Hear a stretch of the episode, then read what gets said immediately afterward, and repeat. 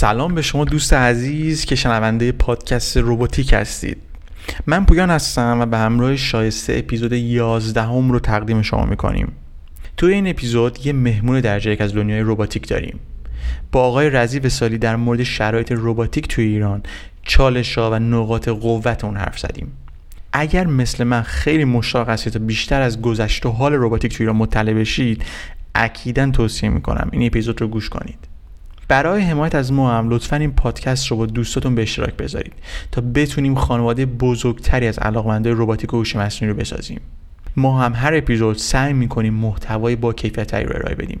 بیشتر از این حرف نمیزنم و میریم تا این گفتگوی جذاب رو بشنویم.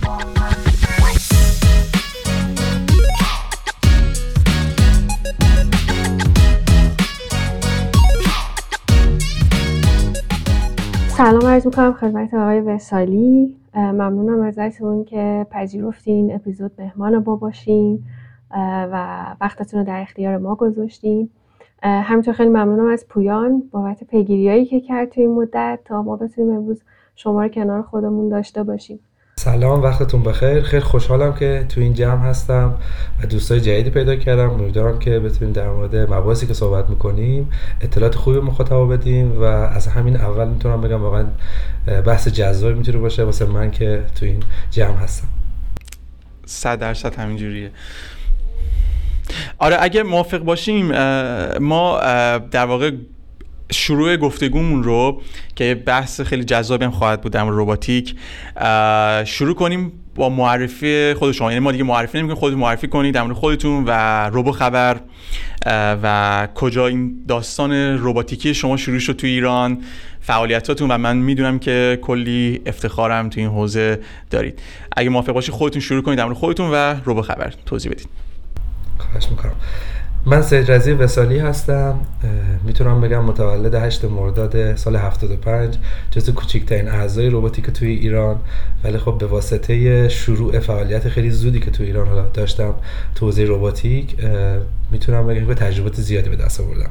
کل فعالیت من از اونجایی شروع میشه که تو 14 سالگی یه معلم حرفه فنی داشتم که به ما گفتن که یه پروژه‌ای تو حوزه حالا رباتیک بیاید انجام بدید و ما اولین بار اسم رباتیک، کلمه رباتیک رو باهاش آشنا شدیم و اون معلم من رو در واقع تشویق کرد که یه ربات تفکیک زباله بسازم که الان اگه بهش نگاه کنیم شاید بگیم یه اسباب بازی خیلی ساده بود، ولی اون موقع برای من یه پروژه خیلی جذاب بود که مسیر من رو در دنیای رباتیک در واقع تشکیل داد و من آروم آروم اومدم جلو. طی سال‌هایی که در واقع فعالیت کردم تا تقریبا 18 سالگی و ورود من به دانشگاه در شهر بابل به صورت اتفاقی در کنار فعالیتایی که من توی حالا فیسبوک داشتم و مسابقات مختلف، رویدادهای مختلف رو پوشش میدادم فقط به علاقه خودم، نه هیچ در واقع منفعتی هم نداشت، فقط میگفتم این مسابقه کجاست و یه خبری هم از دنیای رباتیک برای مخاطبانی که فکر میکردم خیلی زیاد باشن به عنوان یه فرد در واقع 15-16 ساله میذاشتم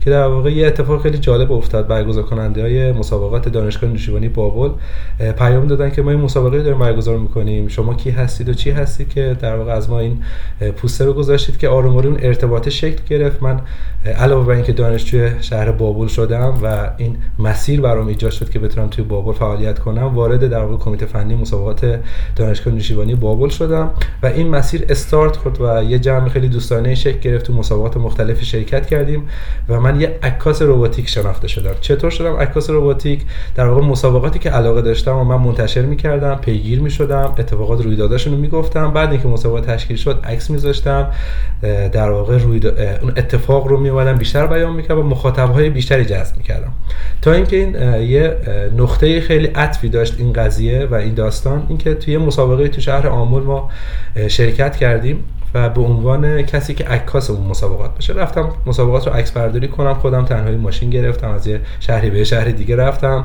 با امید اینکه بتونم مسابقات رو پوشش بدم از واسه خبری.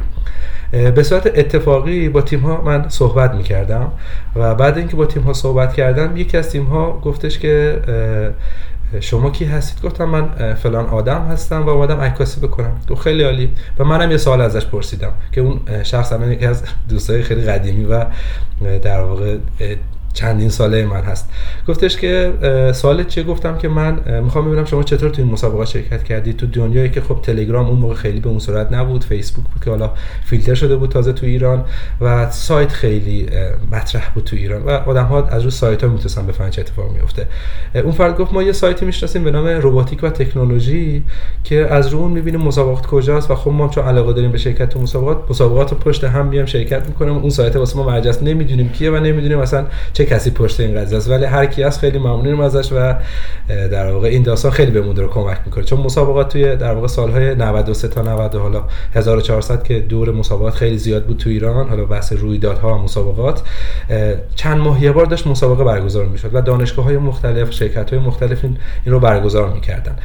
بابت این موضوع افرادی که علاقه‌مند بودن تو مسابقات یعنی کاملا برنامه‌ریزی شده میگفتن این ما فلان شهر، این ما فلان استان و این ما تو این دانشگاه قرار ما ستاره پشت هم شرکت کنیم و براشون یه جورایی جذاب بود اینکه پشت هم میتونن رصد کنن مسابقات رو. بعد از اونجا یه تلنگری خورد، خب پس احتمالاً من یه نیازی تو این جامعه تونستم شناسایی کنم که اونها دوست دارن این قضیه رو و آروم آروم گفتم خب از تیم‌های دیگه هم بپرسم و این جالب بود که همه تیم‌ها به اتفاق تقریبا میگفتن که آره ما از رباتیک و تکنولوژی میگیریم که آروم آروم تو سال تقریبا فکر می‌کنم 93 ما سایت رباتیک تکنولوژی رو با حالا یه سایت وردپرسی بود آوردیم رو که قبل از اون یه سایت بلاگفا بود اگر حالا blogfa.com یادتون باشه یادمون اون موقع سال 8 آره سال 88 تقریبا من همه کارهای سایت خودم می‌رسیدم از خبر و طراحی سایت و فتوشاپ و هر آنچه که در واقع یک بچه و یک نوجوان 14 15 سالی میتونست انجام بده من انجام میدادم تا اینکه سایت رباتیک تکنولوژی اومد بالا، ما کانالش آوردیم بالا، مخاطبای بیشتری پیدا کرد و دیگه یه سید رضی وصالی که عکاس تخصصی رباتیک بود و دانشجوی رشته برق هم بود مطرح شده بود که میاد مسابقات رو به هر طریقی در واقع یا شرکت میکنه یا میاد عکس برداری میکنه. یه گالری بزرگی از مسابقات تشکیل دادیم، رویدادها تشکیل دادیم، دوستای بیشتری پیدا کردم و آروم از سال 93 که در واقع اوج شرکت کردن من توی مسابقات بود یه پاهن خیلی جالبی داشتم اینکه از تک تک ربات با تمام جزئیات من عکس میگرفتم، فیلم میگرفتم و تحلیل میکردم و خود این شده بود نقطه قوتی که همه اطلاعات تیم ها رو داشتم. آروم توی مسابقات شرکت کردم، تو لیگ های مختلف تقریبا میتونم بگم بیشترین رنج شرکت کردن لیگ ها رو من داشتم، یعنی از ربات در واقع مینیا با آتش نشان و جنگجو و مسیریا با ربات پرنده هر آن چیزی که در واقع توی دنیای رباتیک و شناسی تو ایران میشه شرکت کردم من شرکت کردم و یک یا چند مقام اول توش دارم و همین باعث شد که یه عکاس در واقع حرفه‌ای تو حوزه رباتیک به یک فرد فنی تو حوزه رباتیک هم تبدیل شد. خب تا الان دو تا جناح رو در واقع من داشتم و آروم آروم به خاطر اینکه رباتیک و تکنولوژی تو سال 96 اولین اپلیکیشن رباتیک تو حوزه در واقع رباتیک هوش مصنوعی شد که مسابقات و رویدادها رو میومد جلوتر از اینکه برگزار بشه معرفی میکرد و پلن‌های مختلف به افراد میداد و جامعه‌ای رو ساخته بود به عنوان در واقع مخاطبان روبوخبر که اولین بار اسم روبوخبر ما اونجا در واقع آوردیم جلو. 2 سال تقریبا روبوخبر فعالیت کرد و ما حدود 1000 و تقریبا خوردی 1400 500 نفر رو به صورت کاربر اندرویدمون داشتیم که نسخه iOS این رو هم با هزاران دردسری که در واقع iOS تو ایران داشت و تیم توسعه‌ای که ما تشکیل داده بودیم تقریبا 20 تا 25 نفر ما به صورت ریموت تو ایران کار می‌کردیم، یعنی منی که تهران بودم با آدم‌های مختلف تو کل ایران داشتیم ارتباط می‌گرفتیم و اونها داشتن با روبوخبر کار می‌کردن، از خبرنگارا و همه افرادی که دوست داشتن این برند رو به عنوان یه برندی که کاملا خودمونی تو حوزه رباتیک اگر جای خبری هست میگه به آدم‌ها کمک میکنه، تیم رباتیک تشکیل میده و موارد دیگه. تا اینکه یه اتفاق ناگوار در واقع بر روبوخبر افتاد، اینکه ما از یک سروری توی یه شرکتی استفاده کردیم که حالا اسمش رو ترجیحاً نمیگیم. اون هارد سخت افزاری ما متاسفانه یه مشکلی پیش که بعد تمام اطلاعات ما از بین رفت، یعنی روبوخبر توی در واقع لحظه‌ای که می‌خواست به دور سوم خودش وارد بشه که iOS و اندرویدش کامل شده بود و می‌خواستیم فاز جدیدی از روبوخبر رو ارائه بدیم، یهو یه استاپ خیلی محکمی خورد و همزمان با اون کرونا هم توی کشور شیوع پیدا کرد و در واقع پشت هم اتفاقات ناگواری افتاد که آدم‌های روبوخبر از هم جدا کرد. 3 تا دوستایی که روی روبوخبر داشتیم کار می‌کردیم از هم جدا شدیم، حالا بحث ازدواج کردن 2 تامون پیش اومد، سربازی یکی از بچه‌ها و این شیرازه روبوخبر از هم پاشید. در صورتی که کاربر شد الان که میشنوه اصلا اینو اطلاع نداره. روبوخبر آروم آروم به واسطه خودم باز دوباره فعالیت کرد، خودم به بحران‌های مختلف توی کار خوردم، وارد در واقع یه شرکتی شدم، سرپرست الکترونیک شدم. خب خودم وقتی استیبل نیستم ممکنه روبوخبرم نباشه دیگه. بعد دوباره در واقع رفتم تو شرکت پیکی در واقع لندن، اون پروژه لانچ شد و در واقع رفتیم جلو تا اینکه دوباره از اونجا تغییر کردم، اومدم توی شرکتی مدیر در واقع بخش روباتیک هوش مصنوعی این شرکت شدم با حالا زیر ساختایی که می‌خوایم اینجا ایجاد کنیم و کردیم. و این موج سینوسی اتفاقاتی که برای زندگی من افتاد باعث شد که روبوخبره یه لحظه یه چند سالی آف شد و دوباره اومد بالا و دوباره می‌بینید که حالا اون فعالیتایی که توی حوزه خودش بود در کنار این که فکر می‌کنن روبوخبر یک خبرگزاری رسمی تو حوزه در واقع روباتیک هست، در صورتی که الان با تغییر موزه و در واقع تکمیل شدنش یک رسانه تخصصی تو حوزه روباتیک هوش مصنوعی که و دغدغه اصلی من به عنوان کسی که سنش خیلی پایین بود و تجربه زیادی در واقع به دست آورد این بود که من بتونم به عنوان یک نسل جدید، به عنوان کسی که سنش خیلی پایینه، به افرادی که دارن وارد این حوزه میشن یا حتی فعالیت میکنن تجربیاتی رو بگم که اونها زودتر به چیزهایی که من میگم برسن. شاید من یک استثنا بودم تو حوزه روباتیک که توی 14 سالگی به آدم‌هایی که 28 سالشون بود تدریس روباتیک میکردم، ولی همین تجربه باعث میشه کسی که الان وارد حوزه روباتیک میشه اینا براش جذاب باشه و بروز باشه. و بعد اینکه خودم دوباره در سالهای آخر ارشد در واقع هوش مصنوعی رو ادامه دادم و گفتم که خب من بیام تو این حوزه حالا که دارم کار میکنم بیشتر هم کار کنم و رشته برق رو در کارشناسی و رشته هوش مصنوعی در ارشد در واقع ادامه دادم و باز هم مشکلات کم و زیادی تو ایران وجود داشت و همچنان الان در خدمت شما هستم. این یه بیوگرافی شاید بگم جذاب و با فراز و نشیب بود از روبوخبر که حالا فعلا در خدمت شما هستیم و ان شاءالله در مورد موضوع جذاب صحبت میکنیم. و این فشرده بودن این زمانه شاید برای مخاطبا و آدم‌هایی که من رو میشناسن خیلی جذاب باشه که خب توی از سال 88 تا 93 یه جور بود، از سال 93 تا 96 یه جور بود، دوره از 96 تا 1402 یه جوری اتفاق افتاد. خیلی جالب بود. من البته من بگم شما اون بخش توضیح در مورد تجربات روباتیک رو خیلی متواضعانه سریع گفتیم. من فقط یه توضیح دادم که من میدونم که شما خیلی مقام مختلف داری تو روباتیک تو ایران و داور بخش مختلف بودی، مدرس بودی و یعنی حالا دوستانی که تمایل داشته باشن هم حتما به سایت روبوخبر میتونن سر بزنن و رزومه شما رو ببینم. و میخوام بگم یعنی کاملا با محیط روباتیک ایران زیر و بم محیط روباتیک ایران و آشنا هستی. و یه چیز خیلی جالبی هم که اشاره کردی در مورد اینکه تو سن خیلی کم و اینکه مثلا توی مسابقه شرکت می‌کنی می‌بینی که کسایی که شرکت کردن اونجا از وبلاگ یا وبسایت شما استفاده کردن. حس خیلی خوبی داره. من میتونم اینو درک کنم چون از نه در اشل شما. من خودم یه بار برای خودم پیش اومد. من قبلا وبسایت الکتریک داشتم، الکتریک داتایار. بعد یه بار خیلی اتفاقی توی محیطیه که بهم گفت که مثلا من نمیدونستم که مثلا کی پشتشه و من اون حس، یعنی میخوام بگم حس خیلی جالبی داره که وقتی میبینی که یه چیزی که کسی نمیدونه کی پشتشه و داره استفاده میکنه از مطلب شما. خیلی جالب بود. در مورد بفرمایید. من یه نکته هم بگم. این حس جذاب کلا اثرگذاری توی یک جامعه برای هر فرد یا چندین فردی که حالا شما میشناسید یا نمیشناسید انقدر حس خوبی داره، مثل کمک کردن، مثل خیریه است. و وقتی شما میفهمید یک برند رو تشکیل دادید، یک اسم رو تشکیل دادید که وصل شده به شما و هر کاری که شما میکنید برای اون برند، هر کاری که برند میکنه برای شماست، این حسی میده که خب حتی اشکال نداره. اصلا شاید من بتونم به یک نفر تو این دنیا کمک کنم، ولی همون یک نفری که کمک میکنه باعث میشه اون حس خوبه رو بگیرید. شاید توی کارتون انقدر چالش داشته باشید که اون حس خوبو نگیرید، ولی همین که جدایی از کارتون توی زندگی شخصیتون، تو زندگی در واقع جداگانه‌تون این حس رو ایجاد می‌کنید. به آدم مختلف ازتون تشکر می‌کنم. ما مثلا توی روبوخبر تقریباً یه 6 ماهیه که بحث مشاوره تخصصی حوزه روباتیک هوش مصنوعی رو راه انداختیم. نمی‌خوایم بگیم ما بهترین آدم‌هایی هستیم که تو دنیا یا تو ایران دارن روباتیک هوش مصنوعی کار می‌کنن، ولی میگیم ما شاید با اون 10% کاری که می‌کنیم و علمی که داریم بتونیم به اون فردی که تازه وارد این حوزه شده کمک کنیم. یک نسل یا یک چندین نفری که به اون آدم بدن وصل میشن کلا مسیرشون عوض میشه و این بزرگترین حس و جذابترین حسیه که به نظر من تا این لحظه تجربهش کردم. حالا شما هم اینو تجربه کردی، قطعا متوجه منظورم میشی. 100% همینه. بله. آقای وصالی، میتونم ازتون بپرسم که در حال حاضر چند تا سایت خبری دیگه به زبان فارسی مثل روبوخبر داریم که حالا از ایونت های روباتیک در ایران یا حتی جهان بتونن یه پوشش خبری داشته باشن؟ مشابهش چیزایی دیگه هم داریم؟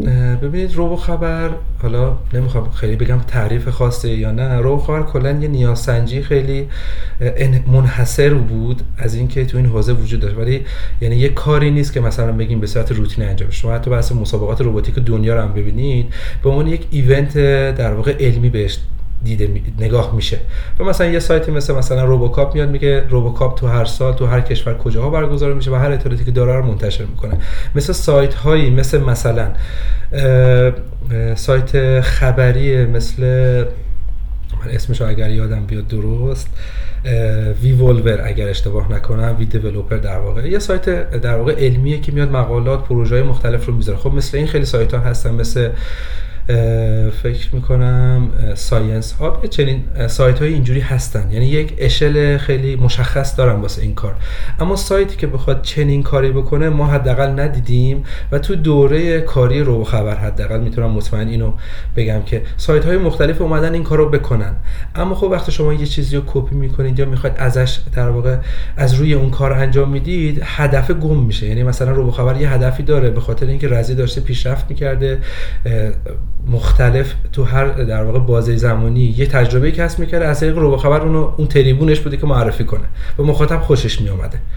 ولی اون کسی که میخواد مثل روبوخبر رو بزنه، چون اون هدف رو نداره، میره اونجا میمونه. این بازاری که اصلا روبوخبر داره باهاش کار میکنه اصلا چیز جذابی نیست. شاید واسه اون شخصی که داره روبوخبر رو ایجاد کرده جذابه. واسه همین چیزهای مشابه هست اما نه مثل روبوخبر.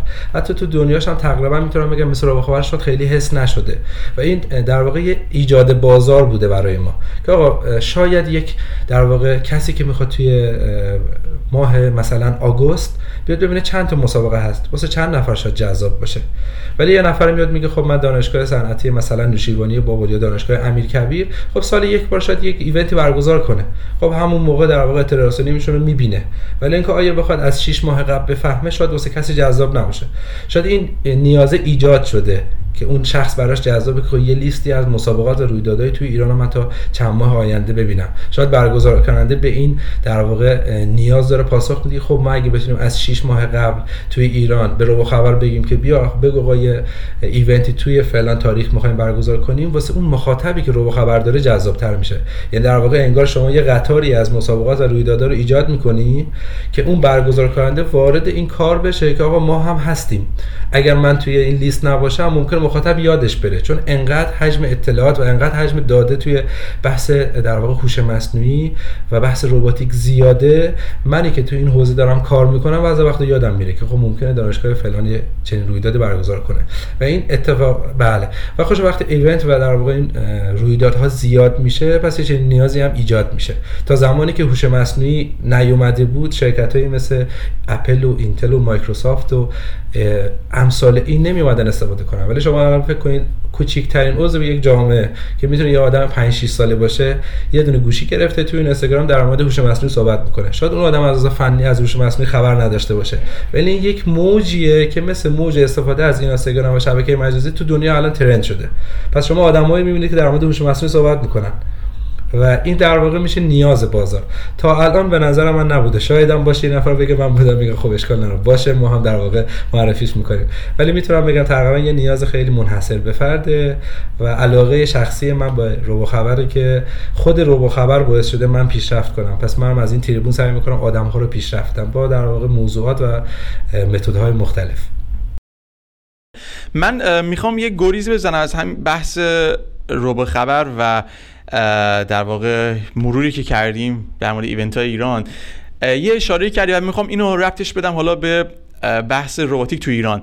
یه اشاره کردی تو حرفات که یه دوره‌ای که الان سالش گفت فکر می‌کنم سال 90 تا یه دوره بازی گفتی که خیلی ایونت‌ها از سال 93 تا 92 تقریبا 6 و حالا یه مقدارم تا 98 از 93 تا 98 ایونت‌های زیادی برگزار میشه تو روباتیک. و من حالا یه سوالی می‌پرسم و اینو میتونیم باز بریم جلوتر گسترشش بدیم، خیلی گسترده ترش کنیم.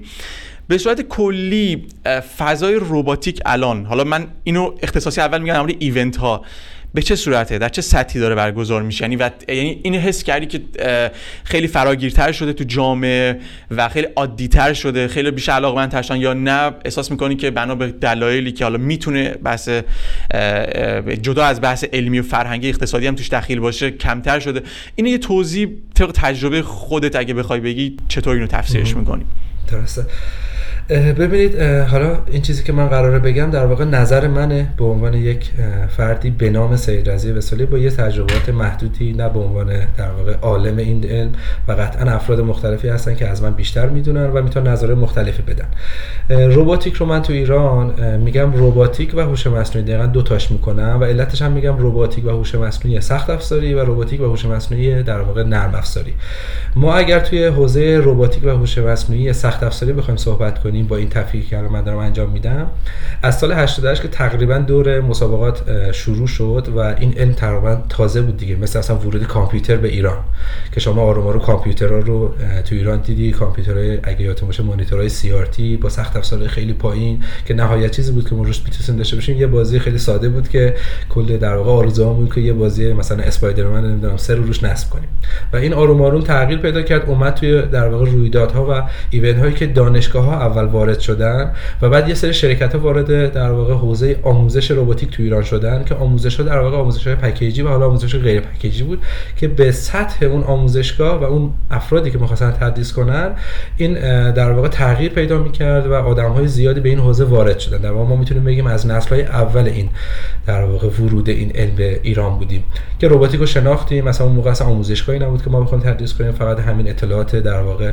انگلیسی و فارسی بود که با سرعت دایلاب تو ایران تونستیم اونها رو بخونیم و دانلود کنیم و تجربه کنیم و اومدیم جلوتر که ما شدیم ترویج دهنده همین علم توی این حوزه و مسابقات مختلفی برگزار کردیم. نسل جدید رو در واقع در وارد این حوزه کردیم تا این رسید به سال 93 که دور مسابقات خیلی رفت بالا، دور مسابقات رباتیک رفت بالا و در واقع میشدیم بگیم خبری از هوش مصنوعی صرف توی ربات‌ها نبود، بیشتر چالش‌های علمی بود که آدم‌ها چه مهندس چه افرادی که توی حوزه مهندسی دانشجوی مهندسی بودن وارد این فیلدها میشدن، با هم رقابت میکردن تا سال تقریبا 95 96 که به اوج خودش رسید و سال 98 که در واقع ادامه پیدا کرد و این کرونا باعث شد که یه استاپ خیلی محکمی بخوره، چون تو همه جای دنیا از لحاظ سخت افزاری و الکترونیکی این استاپ خورده شد. مثلا مسابقات روبوکاپ رو تو دنیا اگه ببینید یه استاپ سنگینی روی مسابقات شد و تقریبا هر تجمع علمی و غیر علمی و این ویروس تقریبا قفل کرد و نذاشت اتفاق بیفته و همین وقفه باعث شد که تو ایران به خاطر خیلی موضوع دیگه، حالا تحریم، به خاطر گرونی یا هر چیز دیگه، این وقفه خیلی شدت بیشتری گرفت. از سال 98 تا 1401 ایونت ها به صورت مجازی برگزار شده و ما دور در واقع قوت گرفتن کلاس های مجازی، ایونت های مجازی حتی تو حوزه رباتیک و هوش مصنوعی در واقع ایجاد شد و حتی کرونا این قوت رو به هوش مصنوعی بیشتر داد که شما اصلا مخاطبای عام رو توی در واقع فضای اینترنت و فضای مجازی بیدید که در مورد هوش مصنوعی، ربات هایی که قراره شما تو خونتون باشید بیاد بهتون کمک کنن، دلیوری های در واقع رباتیک و همه این موضوع یهو ترند شد توی دنیا و توی ایران هم بیشتر ترند شد، چون این نیاز بود که خب ما نمیتونیم حرکت کنیم، جایی بریم و این اومد تا سال تقریبا 1401 و این ویروس کم رنگ‌تر شد و آدم‌ها تونستن دوباره ایونت‌های فیزیکی برقرار کنن و دوره‌های رباتیک، ایونت‌های در واقع هوش مصنوعی رباتیک برقرار شد ولی هوش مصنوعی غالب شد. یعنی شما در واقع وقتی من در مورد هوش مصنوعی صحبت می‌کنم به خاطر موج در واقع عظیمی که خود هوش مصنوعی تو شرکت‌های بزرگ، توی مجموعه‌های بزرگ و توی عموم در واقع افراد ایجاد کرد، رباتیک تو ایران به نظر من رفت رو دور کند شدن و کمتر شدن. علتش هم خیلی چیزای مختلفی میتونه باشه. آدم‌ها به سمت هوش مصنوعی رفتن و رباتیک در واقع زیر مجموعه هوش مصنوعی شد و اون هوش مصنوعی غالب بر این موضوع قرار گرفت و وقتی شما میگید هوش مصنوعی کسی به رباتیک و ربات‌های سخت افزاری خیلی فکر نمی‌کنه، به الگوریتم‌های هوش مصنوعی، به الگوریتم‌های ماشین لرنینگ، به چیزهایی که به قسمت نرم افزاری هست فکر می‌کنه و یه جوری شد هوش مصنوعی در واقع صرف نرم افزاری و آدم‌هایی که تو این حوزه کار می‌کنن، شرکت‌های بزرگی که تو ایران دارن کار می‌کنن، همشون روی موج در واقع هوش مصنوعی سوار شدن، نه روی موج رباتیک و به خاطر گرانتر شدن سخت افزار و ساخت سخت افزار تو ایران مسابقات هم تعدادش کاهش پیدا کرد و فقط مسابقاتی که تو دانشگاه‌های معتبر یا شرکت‌های در در واقع معتبر تو این حوزه دارن فعالیت میکنن اونها رو برگزار کنن و خب با یه دوره کندی هست و نسل جدیدی از افرادی که وارد این حوزه شدن تقریبا هیچ تجربه‌ای توی حوزه روباتیک ندارن. شما فکر کنید دهه 70 خب حالا ما بودیم دهه 80 که تازه وارد شده بودن خوردن به برهه کرونا و هیچ تجربه از مسابقاتی ندارن که بگن خب یه مسابقاتی هست، یعنی یه مسابقات خیلی محدودی هست که آدم‌ها شاید خیلی دیگه استقبال نمی‌کنن ازش و این دوره شد در واقع کاهشی شد این دوره شرکت تو مسابقات تو اینکه دوباره ببینیم اصلا امکان پذیر هست که این دوره بره بالا. از نظر من الان ما توی شیب در واقع رو به پایین مسابقات سخت افزاری هستیم و رو به شیب بالای در واقع هوش مصنوعی هستیم، چون ترند الان دنیا از لحاظ درآمد، از لحاظ وجه کاری، از لحاظ آینده کاری هوش مصنوعیه نه روباتیک صرف. اما شما توی در واقع کشور خارج از ایران مثل آمریکا یک کشورهایی که مطرحن توی حوزه هوش مصنوعی می‌بینید که نه صرفاً هوش مصنوعی نیست و اونها سوار این موج هوش مصنوعی. شما ربات‌های دلیوری رو می‌بینید که بیش از پیش دارن فعالیت می‌کنن، ربات‌های انسان‌نمایی می‌بینید که شرکت‌های چینی، شرکت‌های آمریکایی دارن روش کار می‌کنن و خیلی از موضوعات سخت افزاری تو شرکت‌های مختلف داره به عنوان یک ابزار شناخته میشه. یعنی شما الان تو آمازون می‌بینید، توی شرکت‌های بزرگ می‌بینید که از ربات‌ها دارن استفاده می‌کنن، توی کارخانجات خیلی بزرگ می‌بینید که ربات‌های صنعتی در واقع جزئی از فرایند کاری کارخانجات و شرکت‌های دولتی و حالا خصوصی شدن. ولی شما تو ایران الان تقریباً دارید میرید تو حوزه صنعت، یعنی صنعت دیگه مجبور از این استفاده کنه و دور مسابقات که قبلاً به شرکت‌های بزرگ کمک می‌کرد که شناخته بشه یه ذره داره کم رنگ‌تر میشه و خب این وضعیت به خاطر حالا خیلی مباحثی مثل تحریم، حالا من می‌خوام جمع‌بندیش کنم، تحریم‌ها، ورود سخت افزار که خیلی سخت به ایران الان انجام میشه، در واقع مشکلاتی که افراد بخوان روزه سخت افزار کار کنن. یه نمونه خیلی ساده، شما اگه بخواید با بردهای سخت افزاری تو حوزه هوش مصنوعی کار کنید بعد برید یه سیستم، یه در واقع لپتاپ یا یه برد سخت افزاری الکترونیک رو تهیه کنید بعد بزنید روش کار کنید و خب خیلی راحت شما میتونید یه لپتاپ داشته باشید در حوزه هوش مصنوعی کار کنید، روش شبیه‌سازا کار کنید و این باعث میشه که سهولت کار کردن تو حوزه صرف نرم افزار حوزه رباتیک سخت افزاری رو یه ذره تضعیف کنه. اگه تونسته باشم به سوالتون کامل جواب داده باشم، چون دوست دارم حالا سوالات دیگه‌ای که شاید مطرح بشه اون قسمت رو هم بیشتر توضیح بدم. یه چند تا سوال خوبم برای من، یعنی خیلی خوب توضیح دادیم، ممنونم ازتون و همینطور سوالای زیادی هم به ذهن من رسید. مثلا در مورد ورود عرصه رباتیک و حالا اون سطحی از دانش رباتیک که متخصصین ما در حال حاضر توی کشور دارن، به ورودش به عرصه صنعت گفتین.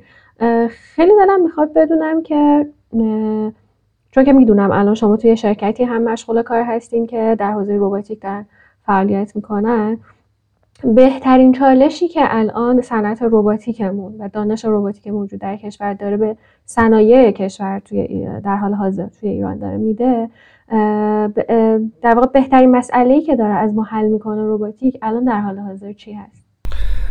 من یه پیش زمینه قبلش میام که بگم و یه مقدمه‌ای بشه برای اینکه تمامی صحبتایی که میخوام بگم خیلی در واقع مفیدتر باشه. ببینید ما یه فلش بک بزنیم به کل روندی که تو دنیا داره اتفاق میفته. ایران رو بیایم بگیم یه ایرانی وجود داره که جدا از همه کشورهاست و همه کشورها یک روند روتینی دارن طی میکنن. روند روتینشون چیه؟ شما یه سری تکنولوژی وارد میکنید، انقلاب صنعتی اتفاق میفته، انقلاب بعدی به عنوان انقلاب رباتیک و هوش مصنوعی به نظر من قرار اتفاق بیفته و اتفاق افتاده. ما الان دقیقاً وسط این ماجرا هستیم، در موردش صحبت میکنیم. کشورهای آمریکایی، کشورهای اروپایی، کشورهای آسیایی هر کدومشون به صورت جداگانه دارن سرمایه‌گذاری میکنن روی این موضوع و هر کدومشون دوست دارن مثل قضیه برقی شدن، الکتریکی شدن خودروها که یه در واقع انقلابی توی خودروهای بنزینی و حالا در واقع خودروهای غیر برقی هست، میخوان که تو صدر باشن و این بازار بسیار بزرگ و نامحدود رو در واقع یه سهم بزرگی ازش بگیرن.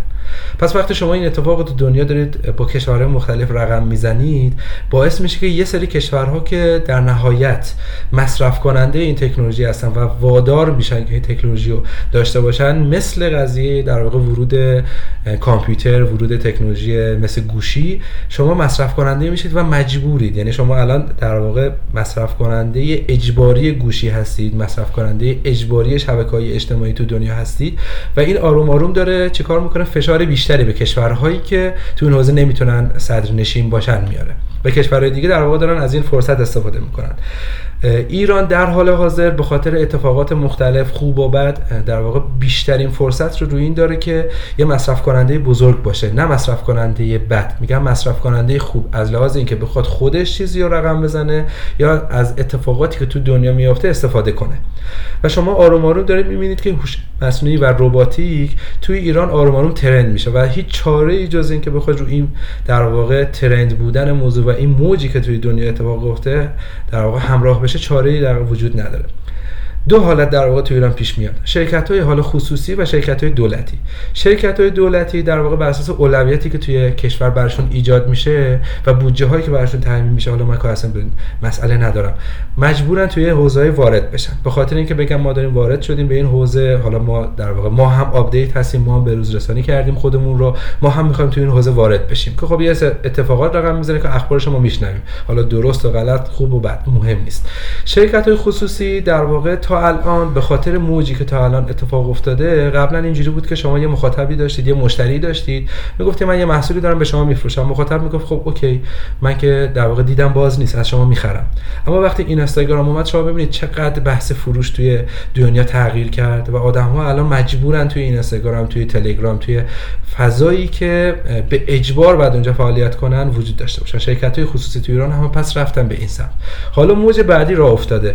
شرکتی که شما میگی من میخوام صدرنشین ایران باشم، آیا شما میای از هوش مصنوعی استفاده کنی؟ چرا؟ چون نیروی کار داره تو ایران کم میشه، چون ما موج مهاجرت رو داریم، ما موج این رو داریم که نیروهای تو ایران متخصص هستن اما نمیتونن پاسخگوی همه نیازهای شرکت باشن. چرا؟ چون شرکت ها یهو به یک در واقع حفره تخصصی در واقع مواجه شدن که شما باید این حفره رو پر کنید. وقتی متخصص ندارید این حفره رو پر کنید یا تعداد متخصصا کم هست، اون شرکت ها الان در واقع وارد یک دعوا شدن که کدوم متخصص زودتر بگیرن و از این در واقع اتفاق استفاده کنن. شما میبینید دیجیکالا و اسنپ، خیلی از شرکت های بزرگ وارد این فضا شدن که نیروی کارشون رو حتما داشته باشن، بهش میگن نگهداشت نیروی کارشون رو داشته باشن. و حتی نیروی کاری داریم که شاید الان، حالا متاسفانه خوشبختانه، دوست داره به جای اینکه بخواد توی فضای فیزیکی کنار همکاراش باشه، توی فضای مجازی توی خونه خودش کار کنه. پس شما بزرگترین چالش رو اینجا دارید. شاید قبلا دیجیکالا یا اسنپ یا هر شرکت، من دوتا رو میگم که فقط چون در واقع ترنده و نمیخوام چیزای دیگه شاید بگم، فقط از این اسما استفاده میکنم و فقط مثاله، نه اینکه بگم خوبن یا بد. شما قبلا میدید که شرکت ها میان به افراد میگن که شما بیاید اینجا کار کنید و افراد میگفتن که خب ما یه حقوقی دریافت میکنیم، میایم کار میکنیم. اما شما الان در واقع بین کارفرما و اون کسی که داره بهتون حقوق میده عوض شده. یعنی الان شاه و پادشاه شده اون کسی که براتون کار میکنه. شما باید برای اون انقدر بیاید فضای خوب رو ایجاد کنید که اون شخص بیاد کار کنه. یعنی شما الان میبینید تو شرکت‌های بزرگ کاملا روند منابع انسانی عوض شده. حالا اینو اینجا داشته باشیم. اگه میخواید موضوع یه سوال من قطع میکنم. آره نه، من فقط یه سوال. این بحثی که کسایی که در واقع کارمند یا حالا بگیم متخصصا به خاطر کمبودش یعنی هستش که میگه الان مثلا یعنی خودت شرکت‌ها تابع کارمندا شدن، منظور به خاطر کمبود نیروه، هم به علت کمبود نیروه، هم به علتیه که شما با یه موضوع خیلی بروز تو دنیا مواجه هستید. یا باید تو ایران با همه مشکلاتی که دارید اون بروز بودن دنیا رو وارد کنید و خب اون آدم خیلی محدودیت‌ها داره تو حوزه‌های مختلف، نمیتونه اون ترند بودن رو بیاره و باید خیلی تلاش کنه. و وقتی شما آدمی رو پیدا میکنید که در واقع روی موضوع ترند دنیا رفته، مباحث رو یاد گرفته و توش تسلط داره، پس باید بهش خیلی آفر بدید و چاره توی نیست. شما توی شرکت‌های بزرگ دنیا هم همین رو میبینید مثلا حقوق برنامه‌نویس‌ها رو اعلام میکنن، یه حقوق بالاییه. و این موضوع، حالا من تا اینجا اینو تموم کنم این بحثو. و وقتی این اتفاق میفته، شرکت‌ها مجبورن که بیان یه رقابت خیلی سنگینی بین هم داشته باشن که آقا بهترین آدم‌ها رو بیاریم، آدم‌هایی بیاریم که ما رو بتونن متمایز کنن توی شرکت‌های خصوصی. و این یه رقابت خیلی جدی ایجاد میکنه و این خود این رقابت یک فرصت ایجاد میکنه که اگه شما متخصصی هستید بتونید توی این موضوع در واقع کار کنید و برید توی شرکت‌های مختلف، تو موضوعات خیلی جذاب کار کنید. و خوشبختانه موضوع ترند دنیا که حالا رباتیک، هوش مصنوعی، بحث نرم افزاره انقدر گسترده است که اگر شما در همین لحظه بهترین آدم توی حوزه باشید، یک نفر دیگه که وارد این حوزه بشه میتونه بهترین آدم توی همون حوزه توی یه فیلد دیگه‌ای باشه.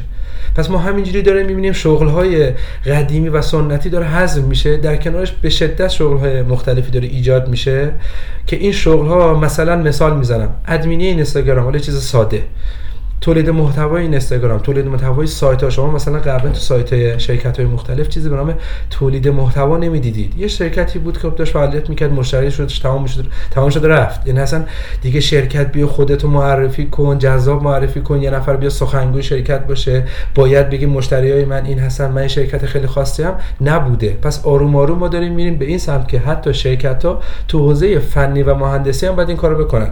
ما داریم میگیم شرکت ما تو حوزه رباتیک فعال نیست. خب الان من میگم 5 سال دیگه، 10 سال دیگه انقدر نیروی کارها به خاطر شرایط سختی که تو ایران وجود داره، مثلا میگم نیروی کار جوشکار، نیروی کاری که میخواد کارهای در واقع سنتی رو انجام بده، با یه سری در واقع مشکلات و یه سری تهدیدا مواجه است. خب شما تو همین الان میبینید که جوشکارها توی دنیا دارن کم میشن.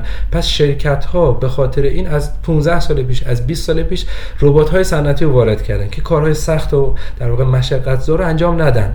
یعنی نیروی کاری که یک انسانه و خیلی هم ارزش داره از لحاظ در واقع انسانیت، نیاز نیست بره با یه دستگاه خیلی خطرناک کاره که دستش قطع بشه، نمیدونم چشمش آسیب ببینه، سرش آسیب ببینه. پس این روند تو دنیا اتفاق افتاد، این روند به اجبار تو ایران هم اتفاق خواهد افتاد.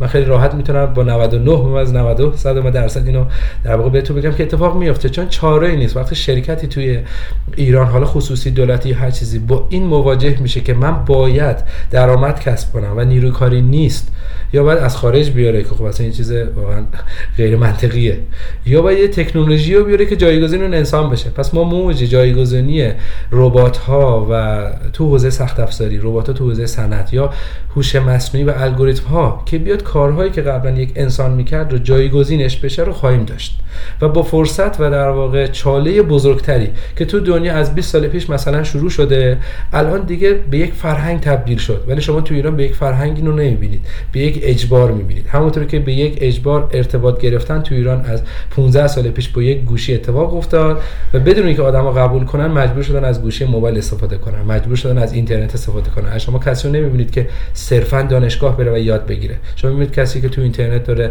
در واقع جستجو میکنه، مباحث مختلفی یاد میگیره، از 1000 تا استاد دانشگاهی که توی در واقع ایران هست بیشتر اطلاعات داره. شاید مدرک نداشته باشه ولی اطلاعات بیشتری داره و ما اصطلاحاً میگیم تو دنیای الان بزرگی به اطلاعات آدم هاست نه به سن آدم هاست. شاید آدمی که سن بیشتری داره اطلاعات بیشتری هم داشته باشه ولی صرفاً این صدق نمیکنه که شمایی که 15 سالته نمیتونی بزرگ خفن ترین برنامه‌نویس دنیا باشی که رفته تو شرکت اپل کار کرده باشی. پس این صدق نمیکنه در حال حاضر و این اجباره داره شرکت ها رو در واقع توی رقابتی میندازه، توی فرصت طلبی میندازه، آدم ها رو به فرصت طلبی میندازه که توی حوزه زیاد بشن، توی حوزه در واقع کمبود پیش بیاد و این در واقع مشکل کل دنیاست. و شما فکر کنید با در واقع ضریب 1x تو دنیا داره اتفاق میفته، با ضریب 2 یا 3x توی ایران قرار اتفاق بیفته و خب همین 3x بودن توی ایران یعنی اینکه 3 برابر فرصت بیشتر از خارج ایرانه و این میشه تمایزی که الان داره اتفاق میفته. حالا این میتونه خوب باشه، میتونه بد باشه و خب مشکلات مختلفی هم تو ایران به وجود میاره که خب آدم‌ها شاید بگن این سختیه باعث میشه من برم، شاید برم از راز رفاهی توی شرکتی توی خارج ایرانش کار کنم ولی تو ایران اون کارو نکنم، یا هر موضوعی که در واقع به صورت شخصی بررسی میشه. نمیتونیم به صورت کلی نسخه واحد براش بپیچیم که بگیم خب الان پس این موضوع است پس همه بیان از این موضوع استفاده کنید یا برید یا بمونید یا هر اتفاق دیگه یا هر در واقع کار دیگه اتفاق بیفته. امیدوارم که توضیح جالب و درست باشه. آره من یه کامنتی دوستان بذارم، بعد حالا شایسته اگه در واقع فالوآپ میخوای بکنی سوالت اوکی. من فقط یه کامنتی میخوام بذارم چون تو بین حرفا شما اشاره کردید که همون بحثه که من کمی حرفای قبل‌ترمون برمیگرده که ایونت‌های بیشتری تو رباتیک بود، الان ترند شده هوش مصنوعی. من کاملا اینو درک میکنم که این ترند عوض شدن دنیا و اون وسط یه گپی که کرونا ایجاد کرد باعث شده که کل دنیا اصلا در کنار ایران این بحث توجه به سخت افزار کمتر بشه و در خودش هم اشاره کردی بحث این که کمپانی‌های دنیا کمپانی بزرگ، حالا مخصوصا یا کشورهای توسعه یافته اینجوری بخوام بگیم، خیلی رباتیک هم دارن سرمایه‌گذاری میکنن و تو ایران یکم به خاطر این سری مسائل شاید کمتر باشه. من کامنتی که میخوام بذارم اینه که دقیقاً همین هست و من یه در واقع دیتایی که میخوام سمت خودم بدم اینه که ما الان توی دنیا بحث هوش مصنوعی خیلی جلوتر از رباتیک رفته و خیلی از کشورها دارن سعی میکنن، همونجوری که بحث در واقع گسترش بیزینسشون، دارن خیلی سعی میکنن که ربات‌ها رو بیشتر دخیل کنن تو این فضا و در واقع هر تحقیقات و سرمایه‌گذاریشون اینه که هی این ربات‌ها رو سعی کنن هوشمندتر کنن. قطعاً با هوش مصنوعیه ولی خیلی عقب‌تر، یعنی هنوز ما الگوریتمی که مثلا تو هوش مصنوعی ایجنتامون داره جواب میگیریم ولی توی ربات‌ها سخت جواب میگیریم، ولی طبیعیه چون سخت افزار محدودیت خاص خودش داره. و تو ایران هم من اینو درک میکنم که اجباری باید در واقع این ترند ربات، استفاده از ربات ها بیشتر بشه. ولی از طرف دیگه که من اینو حالا کامنت خودم میگم و میتونیم حالا رفتش هم بدیم به یک سوال، اینی که من چیزی که میتونم ببینم، من چون تو یه سری حوزه‌های دیگه هم دیدم اینو، اینی که جدا از این بحث‌های ترند جهانی، جدا از اجبارها، کلا من فضای رباتیکی تو ایران کم میبینم که یه بچه‌ای بود که بالغ نشد، یعنی این فضای اومد رفت جلو، همونجوری خودم اشاره کردی یه سری نسل‌هایی ساخته شد، کار کردی، مثلا خود شما فعالیت‌هایی کردی، مسابقات مختلف، وبسایت و این داشت میرفت جلو، ولی این بچه بدون که بالغ بشه تحت یک سری مسائل استاپ خورد و الان همون بحث اجبار، من این واژه اجبار خیلی تاکید دارم میکنم، یعنی اجبار خورد که بمونه، اجبار خورد که مثلا فلان اتفاق بخواد بیفته. من حالا اینو ربطش میدم به یک سوال، کلا این سوال خیلی سطح بالا و خیلی سوال کلیه، ولی میخوام بدونم که یه جوری هم در راستای اون سوال شایسته پرسیدم هست، اینکه سطح رباتیکی ایران رو در چه حدی می‌بینیم؟ میدونم خیلی کلیه، میخوام ببینم در چه حد احساس می‌کنی جدا از اون اجباره واقعاً کمپانی‌ها دارن کار می‌کنن و سوالم شاید خیلی دقیق‌تر بخوام بپرسم، چقدر کمپانی خصوصی و دولتی، شاید حتی دولت، دارن سرمایه‌گذاری می‌کنن تو این حوزه؟ یعنی اینو چقدر حس می‌کنی که آره واقعاً داره کار میشه، نه احساس می‌کنی که یکم استاپ خورد این قضیه و همون بحثی که اشاره کردیم؟ ببینید، به واسطه این که حالا ترند دنیا الان بحث رباتیک هوش مصنوعی و یه مقدار من یه میگم زوم اوت میکنم عقب، میگم که الان اگه دنیا رو ببینی، دنیا سوار همین موجه و همه در واقع تو این حوزه فعالیت میکنن. شرکت های خصوصی که قطعا تو این حوزه کار میکنن، من میتونم تو قسمت صنعتی بگم شرکت ها مجبورن کار کنن و سرمایه‌گذاری زیادی میشه از طرف خودشون. از خارج ایران نمیتونم خیلی دقیق بگم و مطمئن بگم، ولی خب قطعا وجود داره دیگه. شما این بحث دور زدن تحریم یا هر چیزی که بخوایم اسمشو بذاریم قطعا اتفاق میفته و تا الان هم همین بوده. پس این شرکت‌ها دارن از بیرون کمک میگیرن. ما که خودمون اینجوری بگیم سازنده یک ربات صنعتی مثلا برند یاسکاوا، مثل برند کوکا، مثل برند کاوازاکی یا هر برندی دیگه، یا مثل ای بی بی و حالا چیزای دیگه که نیستیم. پس یعنی مصرف کننده. پس در حال حاضر هر چقدر ربات صنعتی تو ایران وجود داره از بیرون اومده. پس این که از چه طریقی وارد شده ما الان باهاش کاری نداریم. پس الان ما داریم می‌بینیم دور صنعتی شدن در واقع کارخونه‌ها و شرکت‌ها اتفاق افتاده. پس خب این بعد آروم آروم زیادتر بشه که قطعاً میشه. در واقع یه چیز منطقیه. بحث هوش مصنوعی رو میتونیم بیاریم که هوش مصنوعی قوت بیشتری داره. یه مثال خیلی ساده میزنم که این خودش جواب در واقع این سواله. ما چند سال پیش میدیدیم که تبلیغات خیلی ساده و در واقع با علاقمندی اون کاربر اتفاق میافتاد. یه کاربر میومد توی یه سایت ایکسی مثلا دیجیکالا یه سری تبلیغات میدید. قبلا همه چی میتونیم بگیم ارزونتر بود و تبلیغات ارزونتر بود. جامعه انقدر بزرگ نبود، کاربر انقدر آگاه نبود که یه محصول فقط رفت تو دیجیکالا بخره. الان میره تو دیجیکالا، حالا یه مثال ساده ای، حالا شاید درست نباشه، ولی مثلا تو دیجیکالا قیمت میگیره، تو فلان سایت نمیدونم کامنتشو میکنه، تو فلان سایت میره میخره، یعنی سه تا سایت میبینه درجه دیگه ای میخره. و این باعث شد که دیجیکالا وقتی سرمایه گذاری میکنه رو تبلیغات میبینه فیدبکی از لحاظ مالی شاید نگیره. پس دور جدید شروع میشه. دیجیکالا میاد بر اساس الگوریتم هوش مصنوعی به کاربرش در واقع پیشنهاد میده این تبلیغات رو، چرا که نیاز داره با هر یک تبلیغات بیشترین درصد در واقع فروش رو بگیره. پس یعنی داره رقابت سنگین‌تر میشه، درآمد پخش‌تر میشه. وقتی درآمد پخش‌تر بشه، خود دیجیکالا مجبوره بره توی به‌روزترین متدها کار کنه. پس شرکت‌های دیگه هم در واقع توی موضع خودشون باید همین کار انجام بدن. پس روند در واقع کاری توی ایران از لحاظ هوش مصنوعی و روباتیک به سمت در واقع استفاده‌های کاربردی میره. شاید استفاده‌های آکادمیک یا استفاده‌های غیر کاربردی کمتر بشه، ولی استفاده کاملا کاربردی میشه. یعنی یک شرکت میاد از حوزه روباتیک و هوش مصنوعی استفاده میکنه تا از این دور در واقع فعالیت خودش عقب نمونه، حذف نشه یا ورشکست نشه. اونی که هست رو داشته باشه، هیچ باید اونی که هست رو قوی تر کنه. پس این میشه جواب در واقع سوال شما که آیا پیشرفت میکنه، سرمایه‌گذاری میشه یا نه. این میشه در واقع اون. حالا ما میگیم توی ایران یه مساحتی داره، یه ظرفیتی داره. به اندازه ظرفیتش به نظر من نیست، به خاطر خیلی از مشکلات و خیلی از حالا مواردی که وجود داره. بله شما آمریکا رو نگاه میکنید، اروپا رو نگاه میکنید، تو حوزه روباتیک میبینید چقدر بازده، چقدر مقالات مختلف، چقدر در واقع جلو بودن تو این در واقع عرصه رو میبینید. خب به نسبت آمریکا، خود آمریکا خیلی بالاست، ولی بگیم آمریکا و ایران، خب ایران قطعا پایین‌تره، ولی ایران به نسبت خودش متوسط یه مقدار رو به پایینه، نه رو به بالا. تو حوزه نرم افزار متوسط رو به بالاست در واقع، و این خب بیشتر و بیشتر هم میشه چون داره کاربردی تر میشه و همون در واقع نقطه قوتش میشه همون کلمه‌ای که شما گفتید، اجبار. کاری میکنه که شما تو این حوزه به صورت کاربردی از این موضوعات استفاده کنید. یعنی شما الان میگید در واقع الگوریتم و ایجنت هایی که ساخته میشه شاید به ربات کمک نکنه، اما شما یه در واقع دید کلی به کل این فعالیت دنیا ببینید. یکی داره دست رباتیک میسازه، یکی داره در واقع پوست در واقع رباتیک میسازه، یکی داره روی رباتای مثل اسپات کار میکنه، یکی داره بوستون داینامیک میشه، یکی داره تو چین ربات هایی میسازه که کاملا شبیه انسانه. خب اینها در نهایت به هم جمع میشن دیگه. شرکت‌ها که نمیان هر کدوم یه قطب بشن، یکی دست بسازه، یکی پا بسازه، یکی سر بسازه.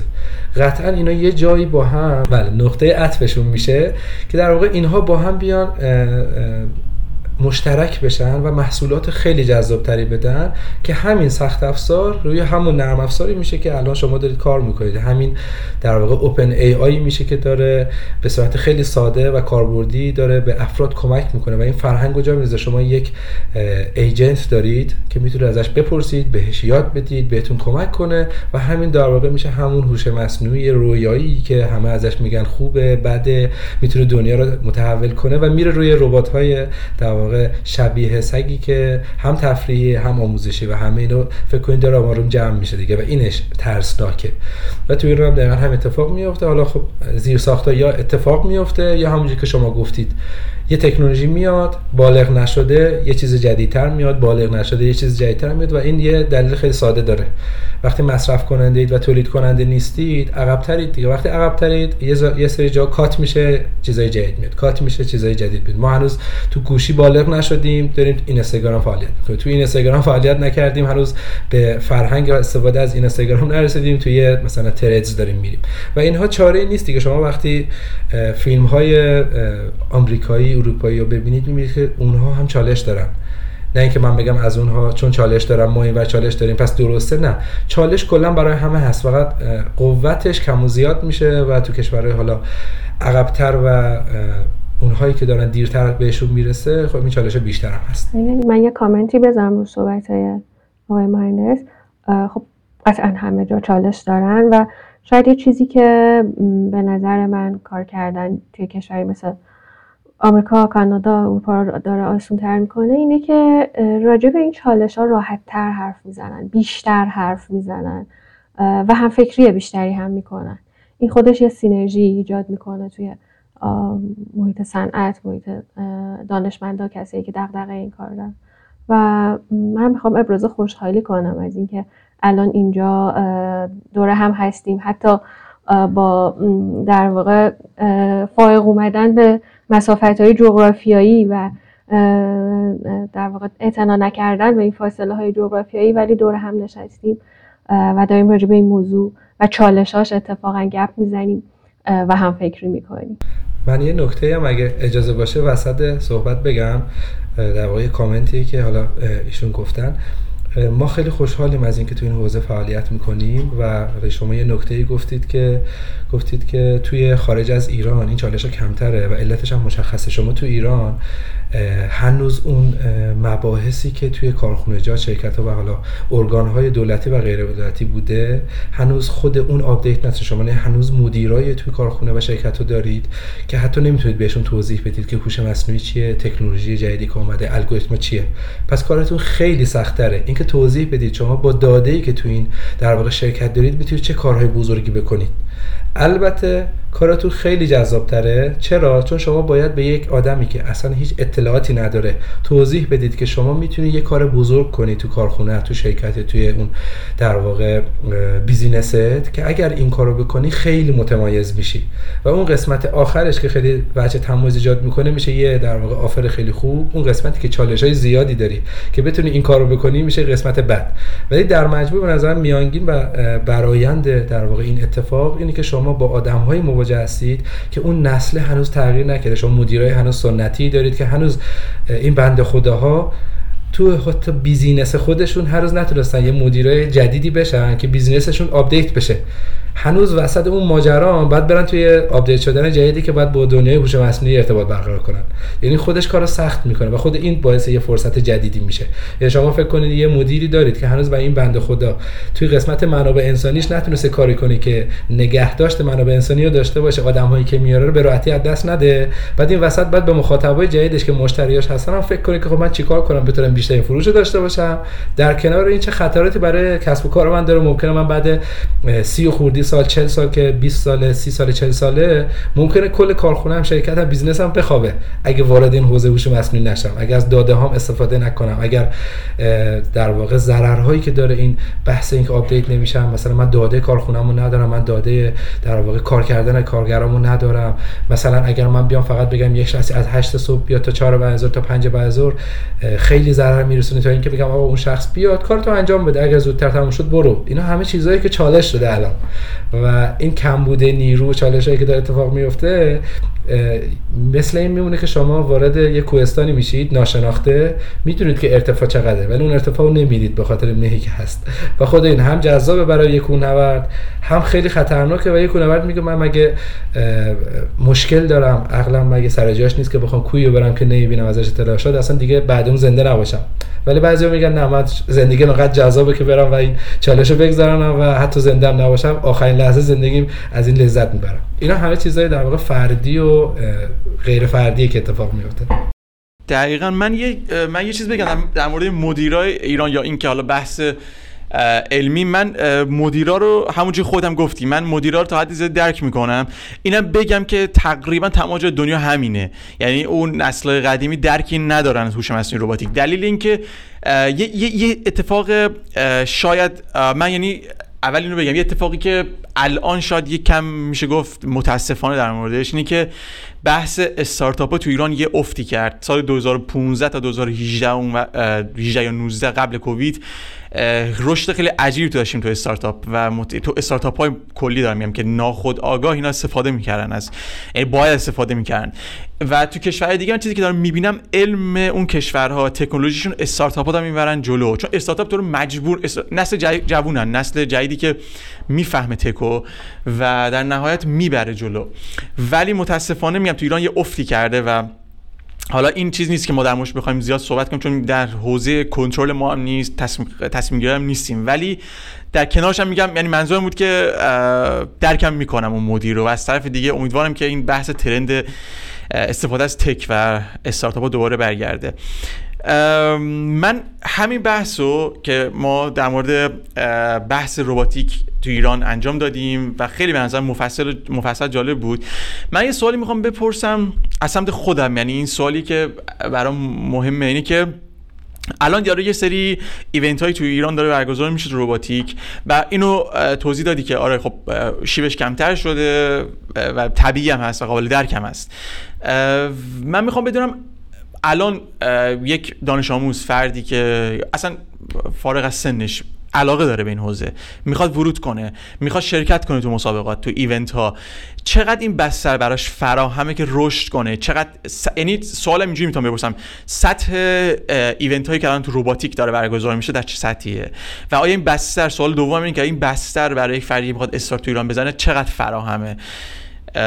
و فکر میکنم سوالی باشه که خیلی مفید باشه برای خیلی‌ها. درسته. خیلی عالی. ببینید، من از دید یک دانش آموز که میخواد وارد این فضا بشه میگم که راحت تر باشه. یه دانش آموز که تو ایران به یه سنی میرسه، مثال 14 سال، میخواد وارد حوزه در واقع روباتیک بشه، خب قطعاً توی اخبار میبینه، توی اینستاگرام میبینه، توی تلگرام میبینه و نسل جدیدی که خوشبختانه از 8 9 سالگی یا حتی 5 سالگی الان گوشی دستشه و خیلی راحت میتونه بدور از اینکه خانواده در واقع راهنمایی کنه که تو چه چیزی علاقه داری، وارد این فضا بشه و خب شروع کنه. از دو طریق میتونه اتفاق بیفته، یکی اینکه دانش آموز از طرف خانواده وارد بشه که خب آموزشگاه‌های در واقع مختلف وجود داره تو ایران، از خصوصی تا حالا آموزشگاهایی که وابستگی دارن به دانشگاه‌ها و در واقع مراکز آموزشی دولتی مثل مرکز فنی حرفه‌ای و موارد دیگه، که اون خانواده دانش آموز رو یا اون فرزند رو من میگم که بهتره دیگه تفکیک نکنم، اون بچه رو میبره توی اون آموزشگاه، یه دوره‌ای رو میگذرونه، بسته به اینکه آموزشگاه چقدر قوی کار میکنه و چقدر اون دانش آموز رو در واقع تو این مسیر هدایت میکنه که اون دانش آموز بعداً توی دوره دانشجوییش رشته خوبی انتخاب کنه، رشته در واقع علاقه‌مندش رو انتخاب کنه یا اصلا جداگانه ادامه بده. این مسیر اتفاق میفته، یا اینکه اون آموزشگاه خوشبختانه یا در واقع بدبختانه میتونیم بگیم انقدر بد عمل میکنه که اون دانش آموز که یه نسلی از اون در واقع حوزه میتونه باشه و قدم برداره تو اون حوزه، از این علم زده میشه و اصلا کلا مسیرش عوض میشه، میره جای دیگه و اصلا توی حوزه دیگه فعالیت میکنه. یعنی اون دید کلی و درست رو به اون فرد و اون خانواده در مرحله اول و به اون دانش آموز نمیتونه بده، چون ما تو سن 9 سال تا 14 سال میگیم خانواده تصمیم گیرنده است، نه دانش اون بچه خیلی کم پیش میاد که بتونه تصمیم بگیره. بچه بشه علاقه‌مندی، حالا شما بگید یه اسباب بازی هم بهش بدید بازی کنه یا یک رباتی که شبیه اسباب بازی بازی کنه، براش فرق نمیکنه. اون حس در واقع علاقه‌مندی که داره به اون مبحث به خاطر فضایی که وجود داره توی ایران، شما شاید یه اخباری ببینی، یه ربات خوشگله ببینی، اون بچه علاقه‌مند بشه، یک خانواده علاقه‌مند بشه. این مسیر اولی است. مورد دوم آدم‌هایی هستن که بیشتر از 14 سال دارن که مستقلاً میتونن وارد این حوزه بشن و توی اون 4 سالی که در واقع توی دوران دبیرستان هست که قبل اینکه بیان دانشگاه، رشتهشون وادارشون میکنه که بیان توی این حوزه فعالیت کنن. پیشنهاد اینه که همیشه از دانشگاه یا قبل دانشگاه آدم‌های دید کلی داشته باشن که به نظر من این خیلی ضعف داره تو ایران، به خاطر مسیرهای مختلفی وجود داره که منفعت‌های مختلفی وجود داره. یه نفر یه آموزشگاه داره، خب طبیعیه شما وقتی آموزشگاه دارید بر اساس مسیر منفعتی، حالا مالی یا غیر مالیتون، آدم‌ها رو راهنمایی می‌کنید به اون مسیری که دارید. شاید این فرهنگو ما نداریم تو ایران، شاید، نه اینکه به کسی یه وقتی بر نخوره فردا که من این حرفو میزنم، چون من خیلی تو این چیزا خیلی با صراحت حرف میزنم. شاید ما این فرهنگو نداریم که اگر جایی بلد نیستیم بگیم ما بلد نیستیم، از اینجا به بعد میتونی به کسی دیگه مراجعه کنی یا خودت برو دنبالش، ما کمکت میکنیم. ما خیلی از مدرسای رباتیک و آموزشگاهی داریم که فقط یه مقطع رو میتونن پوشش بدن و این پوشش دادن مقطعی بیشترین ضربه رو به دانش آموز میزنه. فکر کن یه استاد دانشگاهی توی درسی داره تدریس میکنه توی رشته برق، یه مبحثی بیان میشه از طرف دانشجو، اون شخص میگه من بلدم تا اینجا، از اینجا بعد برو از فلان استاد یا خودت برو بگرد، منم کنارت هستم، من بلد نیستم. این جزء بهترین استادایی که میتونید داشته باشید. ولی وقتی استادی بهتون جواب نده، نگه من بلد نیستم و انقدر گیجتون کنه که شما هم تو اون موضوع ببینید، همین که یاد نگیرید چطور اون موضوع رو حل کنید، اون دانشجو و اون استاد در واقع بدترین حالت ممکنه. پس توی در واقع آموزش ما همین مبحث رو داریم.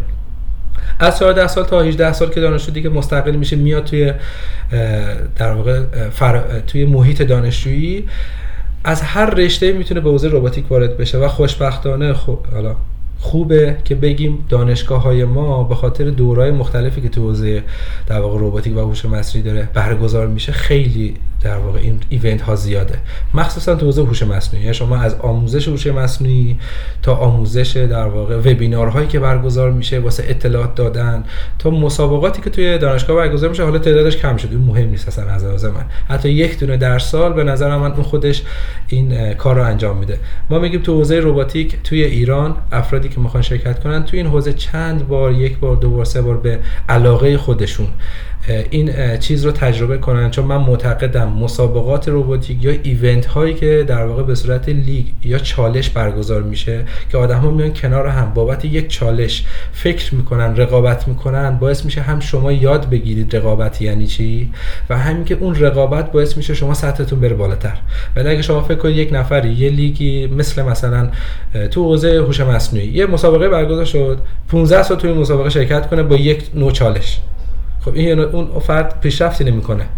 این ساخته شده، این تعیین شده، این تدوین شده برای اینکه نسل‌های مختلف وارد این فرایند بشن، تجربه کنن، یاد بگیرن، خارج بشن. شما یه بلوک فقط ورودی داشته باشه و خروجی نشه باشه که فایده‌ای نداره. یعنی شما فکر کنید یه محیطی رو ساختی، یه سری آدم فقط بن همون در واقع شرایط رو هر سال برگزار کنن، یه سری آدم ثابت بیاد شرکت کنن، این هیچ پیشرفتی به شما نمیده. یعنی آدمایی که میان تو حوزه مسابقات رباتیک و ایونت ها فعالیت میکنن باید وارد صنعت بشن دیگه، یعنی اصل و نتیجه همین باید باشه. پس ما پیشنهاد میکنیم که اون فردی که اومده این اتفاق رو برای خودش رقم بزنه و همه تلاشمون اینه که متخصصای حالا مثل شما، مثل ما، افراد دیگه‌ای که هستن این رو اطلاع رسانی کنن، به آدم‌ها دید بدن. ببین یک جا نمون، یه مسابقه رو شرکت نکن، اگر شرکت کردی خارج از این مسابقه شو، چون همون موندن مثل یه باطلاقی میمونه که شما توی در واقع باطلاقی میمونید و هیچ فقط دست و پا میزنید دیگه، فقط میگی من اینجا موندم و تموم شد کارم و دیگه پیشرفت نمی‌کنید. این سرگرمی مسیری که بله این دو تا مسیری که اتفاق میفته و متاسفانه ما داریم در واقع مؤسساتی که حالا سودجویی میشه. خب فکر می‌کنم تو همه جا دنیا هست، یعنی چیز طبیعیه و نمیتونیم بگیم نقطه ضعف یا نقطه در واقع بدیه.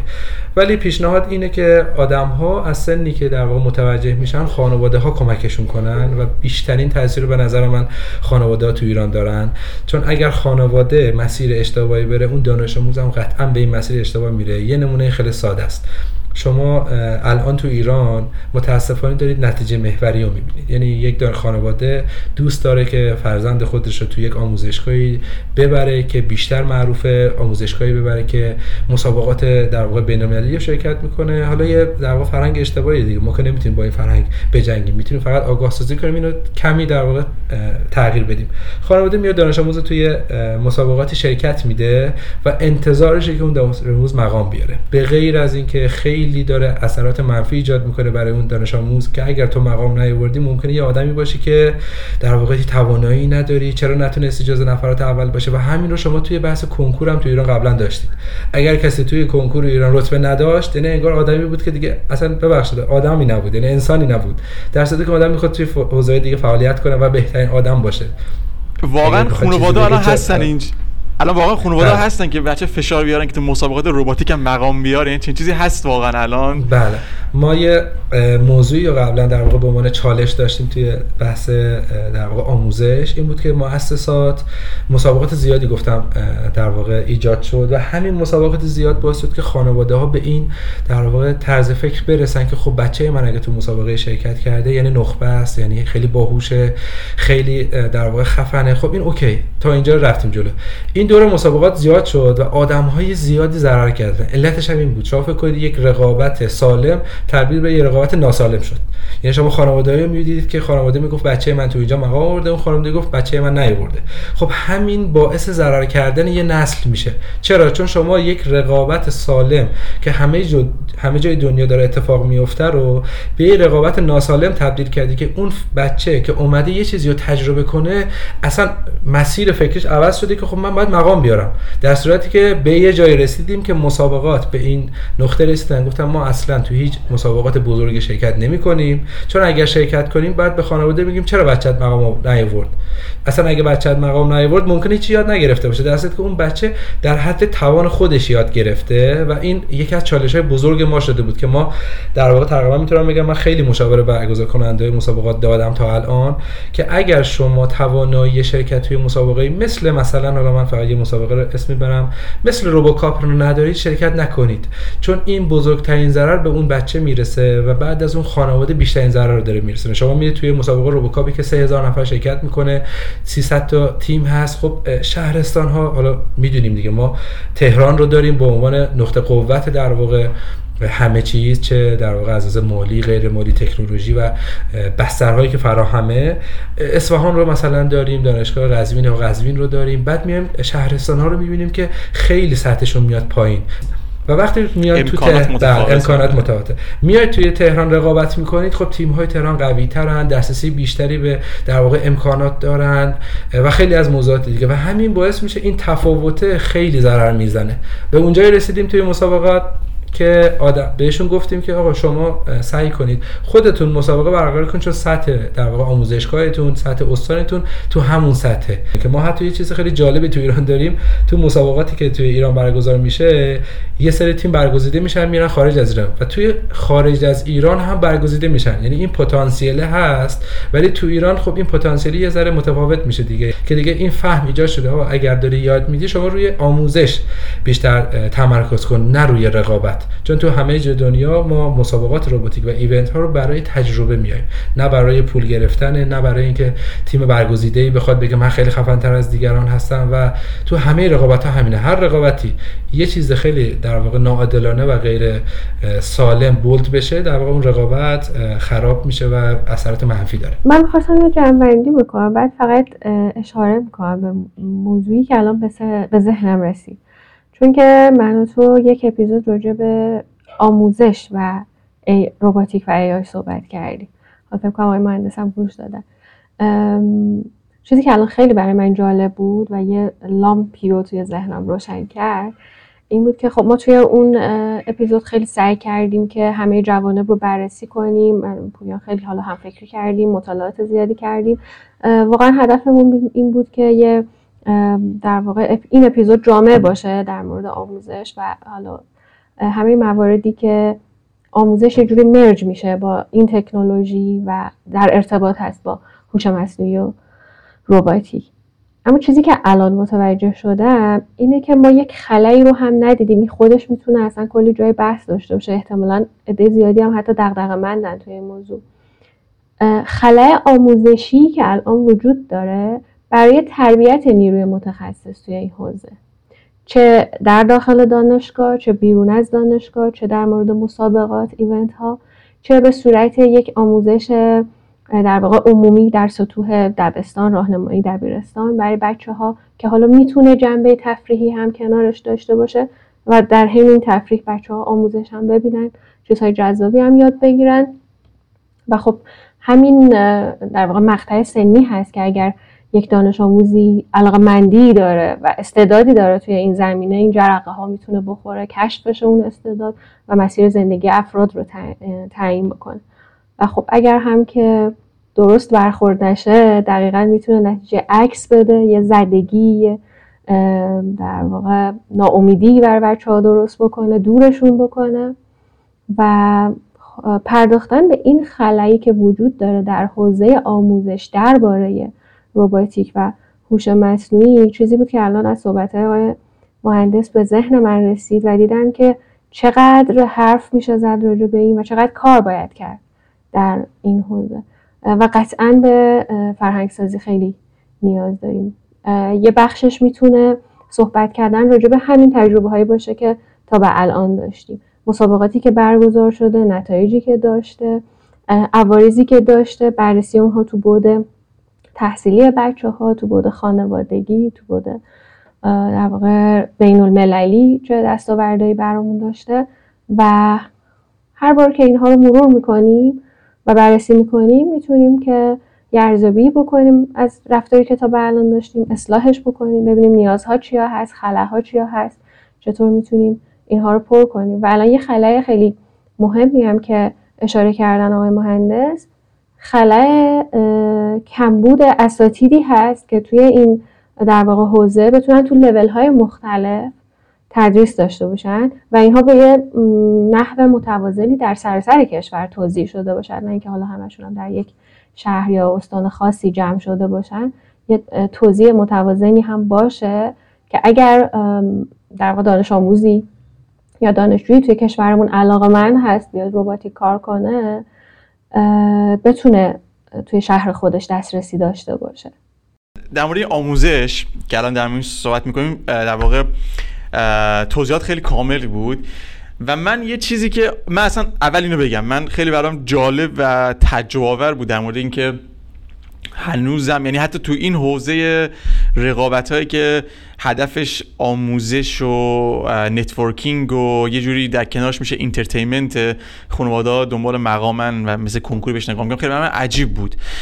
ولی در کنارش من حالا این سوال میپرسم چون خیلی چیز عجیبی تو ایران یه دوره اتفاق افتاده بود تو این بحث آموزش که خیلی از شرکت‌ها بودن که پکیج رباتیک می‌فروختن و کسایی که تدریس می‌کردن کسایی بودن که اکثریت اصلا از رباتیک رشته نه تنها حالا سرش نداشتن، خیلی‌هاشون اصلا علاقه خاصی نبودن، فقط می‌خواستن مثل ویزیتور یه کاری انجام بدن، یه تایمی پر کنن، پولی دریافت کنن.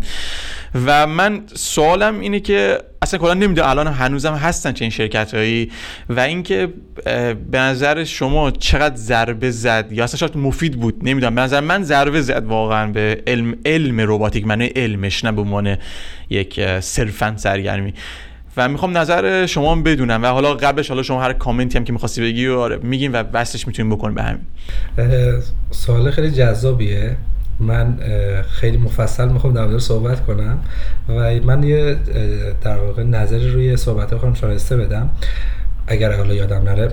یک فردی رو در نظر بگیرید، خانم دکتری رو که پیام داده گفته که من میخوام تو حوزه رباتیک هوش مصنوعی فعالیت کنم، خیلی علاقه دارم و میخوام یه جلسه مشاوره داشته باشم که حالا از طریق روبوخبر در واقع این جلسه تنظیم شد تا ما بتونیم صحبت کنیم با هم. رشته تجربی رو در واقع انتخاب کردن برخلاف تمام علاقه‌ای که تو حوزه در واقع رباتیک هوش مصنوعی داشتن. حالا ما نمیگیم اون آدم خیلی خفن میتونه باشه، نه، کاری نداریم، علاقه. این آدم حتی تو رشته تجربی از طریق کنکور وارد شد، ادامه داد، درس خوند تا یه جای رسیده و باز هم بعد چند سال دوباره یه فلش بک زده، برگشته، میگه من میخوام در کنار در واقع پزشکی خودم ادامه بدم و من هیچ اطلاعاتی ندارم ولی خیلی تو این علاقه تو این حوزه دوستم فعالیت کنم و خیلی هم مصرانه شروع کرده و ما داریم بهش یک مسیر میدیم، بهش یاد میدیم که چطور بره شروع کنه و توی در واقع ایران فعالیت کنه. که شما فکر کنید که ما که نمیتونیم الان بگیم ما تو سال 1400 هستیم بعد 1420 رو ببینیم بگیم خب حالا 1400 این اتفاق افتاد مشکل نداره. پس تو سالی که این فرد مجبور شد این اتفاق براش بیفته الان داره ضررش رو میبینید و ممکن بود این آدم یک مسیر متفاوتی رو طی کنه به خاطر علاقش و شاید برای من هم این اتفاق افتاد. من تا آخرین لحظه که در واقع تا این لحظه که الان در خدمت شما هستم و یک زندگی مستقل دارم با درآمد مستقل با هزاران در واقع موضوع مختلف، خانواده من شاید اوایلی که می‌خواستم تو رباتیک کار کنم چون این فیلد رو بلد نبودم، من اولین مهندس در واقع خانواده خودم بودم، همچنان که در واقع الان در حضور شما دارم صحبت می‌کنم شاید همه نمی‌دونن رباتیک هوش مصنوعی چیه و این موضوع خیلی سخت میگذره برای اون فردی که در واقع تو این حوزه داره کار میکنه یا حتی نتونسته کار کنه و شما یک فرصت رو از یک آدم گرفتید ناخواسته، نه اینکه خانواده بدونه، کاملا ناخواسته است و این فرصت میتونه یک نسل و یک در واقع مسیر فکری و یک کلی آدمی که میتونستن در واقع اتفاقات جدید براشون رقم بخوره رو با یک اتفاق مختلف و متفاوت در واقع روبرو کردید. این اون در واقع کامنتی بود که روی صحبت خانم شایسته بود. یه صحبتی هم شما در مورد موضوع دیگه‌ای کردید که اگر من اشتباه نکنم به طور یادم بیاد اون موضوع رو، اگه بتونید بگید چی بود صحبت دوم بود من روش میگم چون فکر می‌کنم یادم رفت. آره در مورد بحث چون از آموزش من رسوندم به این بحث که یه دوره‌ای تو ایران بحث پکیج‌های رباتیک خیلی زیاد بود و مدرسایی که متخصص نبودن. من سوالم این بود که آیا اصلا کلا تاثیر از نظر شما تاثیر مثبت داشت، منفی داشت و الان شرایط چطوریه؟ خیلی صریحانه و به قول معروف کامل میتونم بگم که بزرگترین ضربه ای که ما توی جامعه رباتیک خوردیم از یک سری شرکتی بود که رباتیک رو جدای از اینکه به یک علم بشناسن به یک ابزار برای کسب درآمد شناختن که فقط هم توی حوزه رباتیک نبود. یعنی ما توی حوزه دیگه هم قطعا اتفاق رو داشتیم و رقم خورده و بیشترین ضرر رو کردیم و همین در واقع بذر کاشته شده در دنیای رباتیک ایران به خاطر اتفاقاتی که اون شرکت ها رقم زدن و به عنوان یک محصول کاملا در واقع درآمدزا بهش نگاه کردن و رفتن کلی شرکت رو در واقع دخیل کردن کردن، کلی آدم رو دخیل کردن، همون باعث شد که ما الان بعد تقریبا 10 سال، من میتونم بگم سالش رو هم میتونم دقیقاً بگم بهتون، سال 88 تا 89 بود، دقیقاً میتونم 87 تا 89 بود که ما یه سری شرکت‌ها رو داشتیم که با این در واقع اسم اومدن کلی محصول فروختند که در واقع خوب ماجرا این بود که خب ما علمی به نام روباتیک رو شناختیم، اما کاملا اشتباه شناختیم، کاملا اشتباه پیش رفتیم، به عنوان یک اسباب بازی شناختیم و اصلا کسی به اون بعد علمیش فکر نکرد و فقط به بعد در واقع بیزینسیش فکر کرد. چرا که البته همچنان ما تو ایران آموزش رو به عنوان یک در واقع بعد مالی می‌بینیم، نه بعد علمی. و اگر ما می‌بینیم کلی ضرر داریم توی ایران انجام میدیم و کلی ضرر در واقع داریم ایجاد می‌کنیم و کلی هم ضرر کردیم، به خاطر اینکه شما آموزش رو تو تمام سطوح به عنوان یک بعد مالی می‌بینید که همه جای دنیا همینه، اما ایران تقریبا میتونم بگم بیشترین درصد داره. وقتی شما به بعد مالی این قضیه نگاه می‌کنید، خب ممکنه بعد در واقع فنی و علمیش از بین بره دیگه. شما به یه محصول نگاه می‌کنید، کدوم محصول میشه بیشترین درآمد داشته باشه؟ وقتی وزن مالی بیشتر از وزن فنیه، خب وزن فنی قطعا تضعیف میشه و اون طرف 10 سال بعد 15 سال بعد که الان در واقع ایران هست، شما وقتی میگید روباتیک، میتونم به قطعیت بهتون بگم که دو جور در واقع طرز تفکر در موردش هست. به خانواده اگه بگید روباتیک، میگه همون اسباب بازیایی که یه کنترل داره و مثل ماشین راه میره. خب این اولین در واقع فرضیه است که در مورد روباتیک اتفاق میفته و بیشترین در واقع کامنت ازش میگیرید. دوم، روباتیک همون چیزیه که توی اخبار میبینیم، ما اصلا عقب این فکر میکنم اصلا در موردش نمیتونیم، اصلا ما که کشورهای در واقع جهان سوم مثلا مگه روباتیک هم داریم؟ یعنی شما دقیقاً از دو طرف افتادید.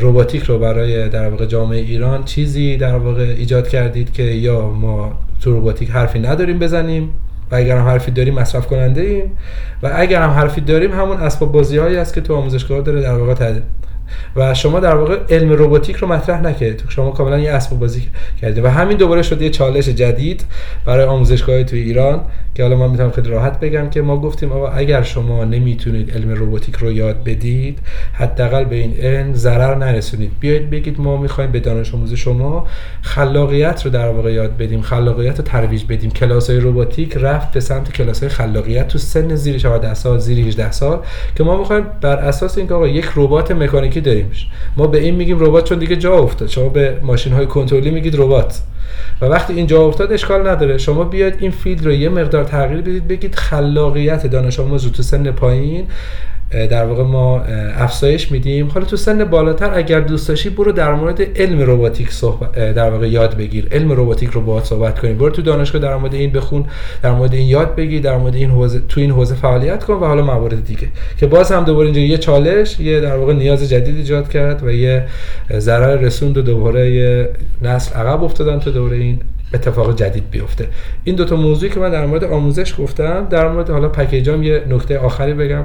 من فکر می‌کنم بیشتر صحبت کردم، دوست دارم حالا کمتر صحبت کنم، اجباراً دارم بیشتر صحبت می‌کنم، ببخشید از دو در واقع عزیزی که اینجا هستید.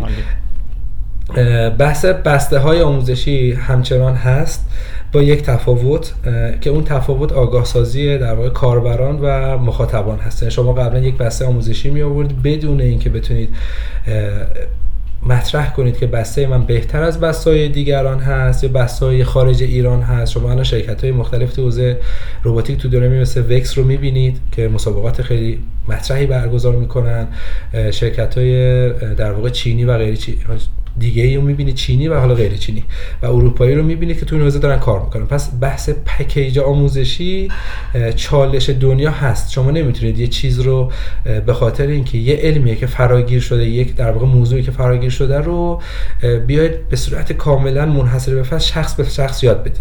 چون شما این علم رو از سطح دانشگاهی و سطح در واقع کارشناسی، از سطح دکترا آوردید توی در واقع سطح زیر 18 سال.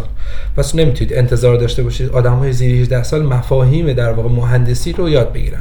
اصلا موضوع روباتیک توی زیر 18 سال از زمانی مطرح شد که ما بیایم انقدر ساده سازی کنیم و علاقه‌مندی ایجاد کنیم که زیر 18 سال رو هم بتونن کار کنن. ما یه دوره توی مسابقات روبوکاپ دنیا رو داشتیم که ما دو تا در واقع فیلد داشتیم، سکندری پرایمری، یعنی ما میگویم افرادی که بالای 14 سال هستن با هم رقابت کنن و بین اونها برگزیدار انتخاب کنیم و افرادی که زیر 14 سال هستن، چون علم خیلی به‌روزی، علم سختیه، ما کاملا میتونیم 100% بگیم علمی که داره یه بچه 13 ساله 12 ساله یاد میگیره علم مهندسیه، بالاتر از 18 ساله، بالاتر از افرادی که کارشناسی و دکترا دارن کار میکنن و این باعث میشه که ما اینو ساده سازی کنیم، علاقه‌مند کنیم که بعد از اینکه 18 سال رو رد کرد، بعد از اینکه ارشدش رو میخواد بخونه، حالا بیاد علاقه‌مندتر و متمرکزتر کار کنه.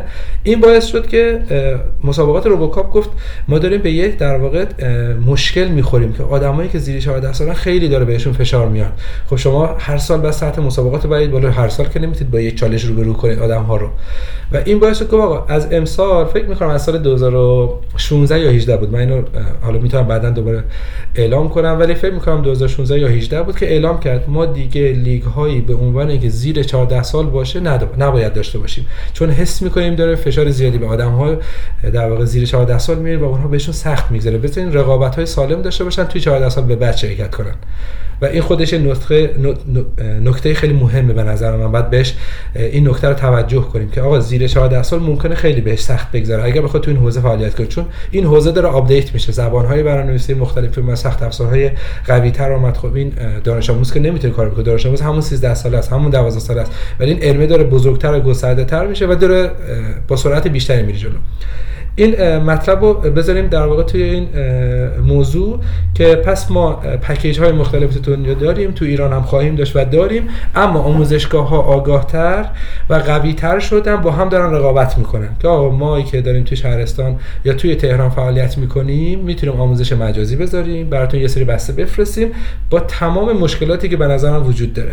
من همچنان به عنوان یک شخص رباتیکی با اینکه خیلی از در واقع تکنولوژی حمایت می‌کنم، میگم باید مجازی باشه، شمایی که توی کانادایی، شمایی که تو استرالیایی، با اونی که تو ایران، تو شهرستان‌های ایرانه، باید از یک سطح آموزشی برخوردار باشه. اما همین که شما یک فعالیت فیزیکی و تعاملی رو به یک فعالیت مجازی تبدیل می‌کنی، خیلی اثرات منفی هم میتونه همراهش باشه. من میگم یک آدم رو بهش رباتیک یاد بدید، اما به صورت یک کلاس حضوری به جای اینکه به صورت کلاس مجازی باشه و بهش ضرر برسونیم. یعنی یه آدمی یاد نگیره بهتر از اینکه یاد بگیره، اشتباه یاد بگیره و اون مدل درسته. این من اینو بهش معتقدم و آموزشگاه دارم به این سمت میرن که از در واقع کشورهای مختلف کمک بگیرن، نمایندگی از کشورهای مختلف بگیرن، تو ایران بتونن فعالیت کنن، خانواده رو آگاه کنن، دانش آموز رو تو اون سطحی که هست در واقع آموزش بدن و برن جلو. و خب قطعا از سطح پایین تا سطح بالا این تفکیک میشه و هنوز ما اون تعادل وسط و متعادل بودن این موضوع رو به نظرم نداریم.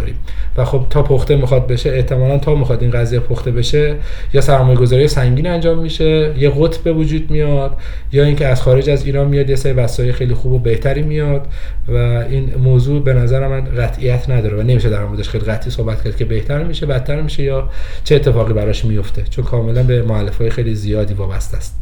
خیلی عالی. شایسته سوالی از سمت تو مونده؟ آره یه سوال به ذهنم رسید الان در مورد صحبت‌های آقای مهندس. داشتم فکر می‌کردم خب من خودم هم موافقم با این قضیه که در مورد علم رباتیک فارغ از حالا بقیه علم‌ها آموزش حضوری قطعا خیلی موثرتر از آموزش مجازی. یه جورایی مجازی کردن آموزش این علم بی‌معنیه، معنیشو ازش میگیره. اما فرض کنید که من یک دانش آموزم توی یک شهرستان که حالا آموزشگاه یا مؤسسه خیلی قوی اونجا وجود نداره یا من دسترسی به هر دلیلی ندارم، اما خب دسترسی به اینترنت، گوشی، لپتاپ، تبلت دارم و حالا شاید بتونم اینترنتی هم خریدی انجام بدم و یکی از این پکیج‌ها رو داشته باشم یا در واقع جزئیاتی که بتونم باش یک ربات بسازم. حالا لزوما نرم پکیج بخرم، ولی بتونم مثلا ادوات الکترونیکی رو تهیه کنم و شروع کنم ربات ساختن. شما به عنوان یک کسی که فکر می‌کنم الان بالای 10-15 ساله که دارین توی این حوزه وقت گذاشتین، به خصوص در عرصه آموزش و یادگیریش، برای همچین فردی چه توصیه‌ای دارین؟ یعنی مسیری که این فرد بتونه طی بکنه و امکاناتی که در بستر اینترنت براش فراهمه تا بتونه دسترسی پیدا کنه به اون اطلاعات مفید و سازنده‌ای که حالا درسته که حضوری هم نیست، قطعا مجازی خواهد بود، اما بتونه اطلاعات صحیح رو بهش دسترسی پیدا کنه و با اونها دانش خودش رو در حوزه رباتیک افزایش بده. توصیه‌تون به این فرد چیه؟ من یه موضوعی هم قبلش بگم. من زمانی که خودم رباتیک رو رفتم شروع کنم خیلی دنبال کلاس گشتم و کلی مطلب یاد گرفته بودم. وارد کلاس رباتیک شدم، فکر کنید در جلسه اول و دوم استاد گفتش خب آیا وصالی شما فکر می‌کنید بیشتر بلدی، پس شما دیگه کلاس رو اداره کن، من میرم به کارهای خودم میرسم، پروژه‌های خودم رو انجام میدم و این روند اتفاق افتاد. اینو میگم به خاطر اینکه این رویای بزرگی که من خودم به شخص به عنوان سید رضی وصالی و مجموعه به نام روبوخبر دارم اینه که بتونم سطح آموزشگاه‌های توی ایران و سطح در واقع مؤسسات آموزشگاه و افرادی که توی این حوزه کار میکنن ارتقا بدم و این ارتباط ایجاد بشه تا اونها بتونن از این بازاری که به وجود اومده از این جامعه استفاده کنن و هم بیان بالا. شاید این اتفاق توی در واقع رباتیک ایران بیفته، شاید هم نیفته. من نمیتونم اینو به قطعیت بگم چون مؤلفه زیاده واسه این کار، مثل کسی که میخواد آموزش رو متحول کنه و قدرتش رو شاید نداشته باشه و فقط رویاشو داره.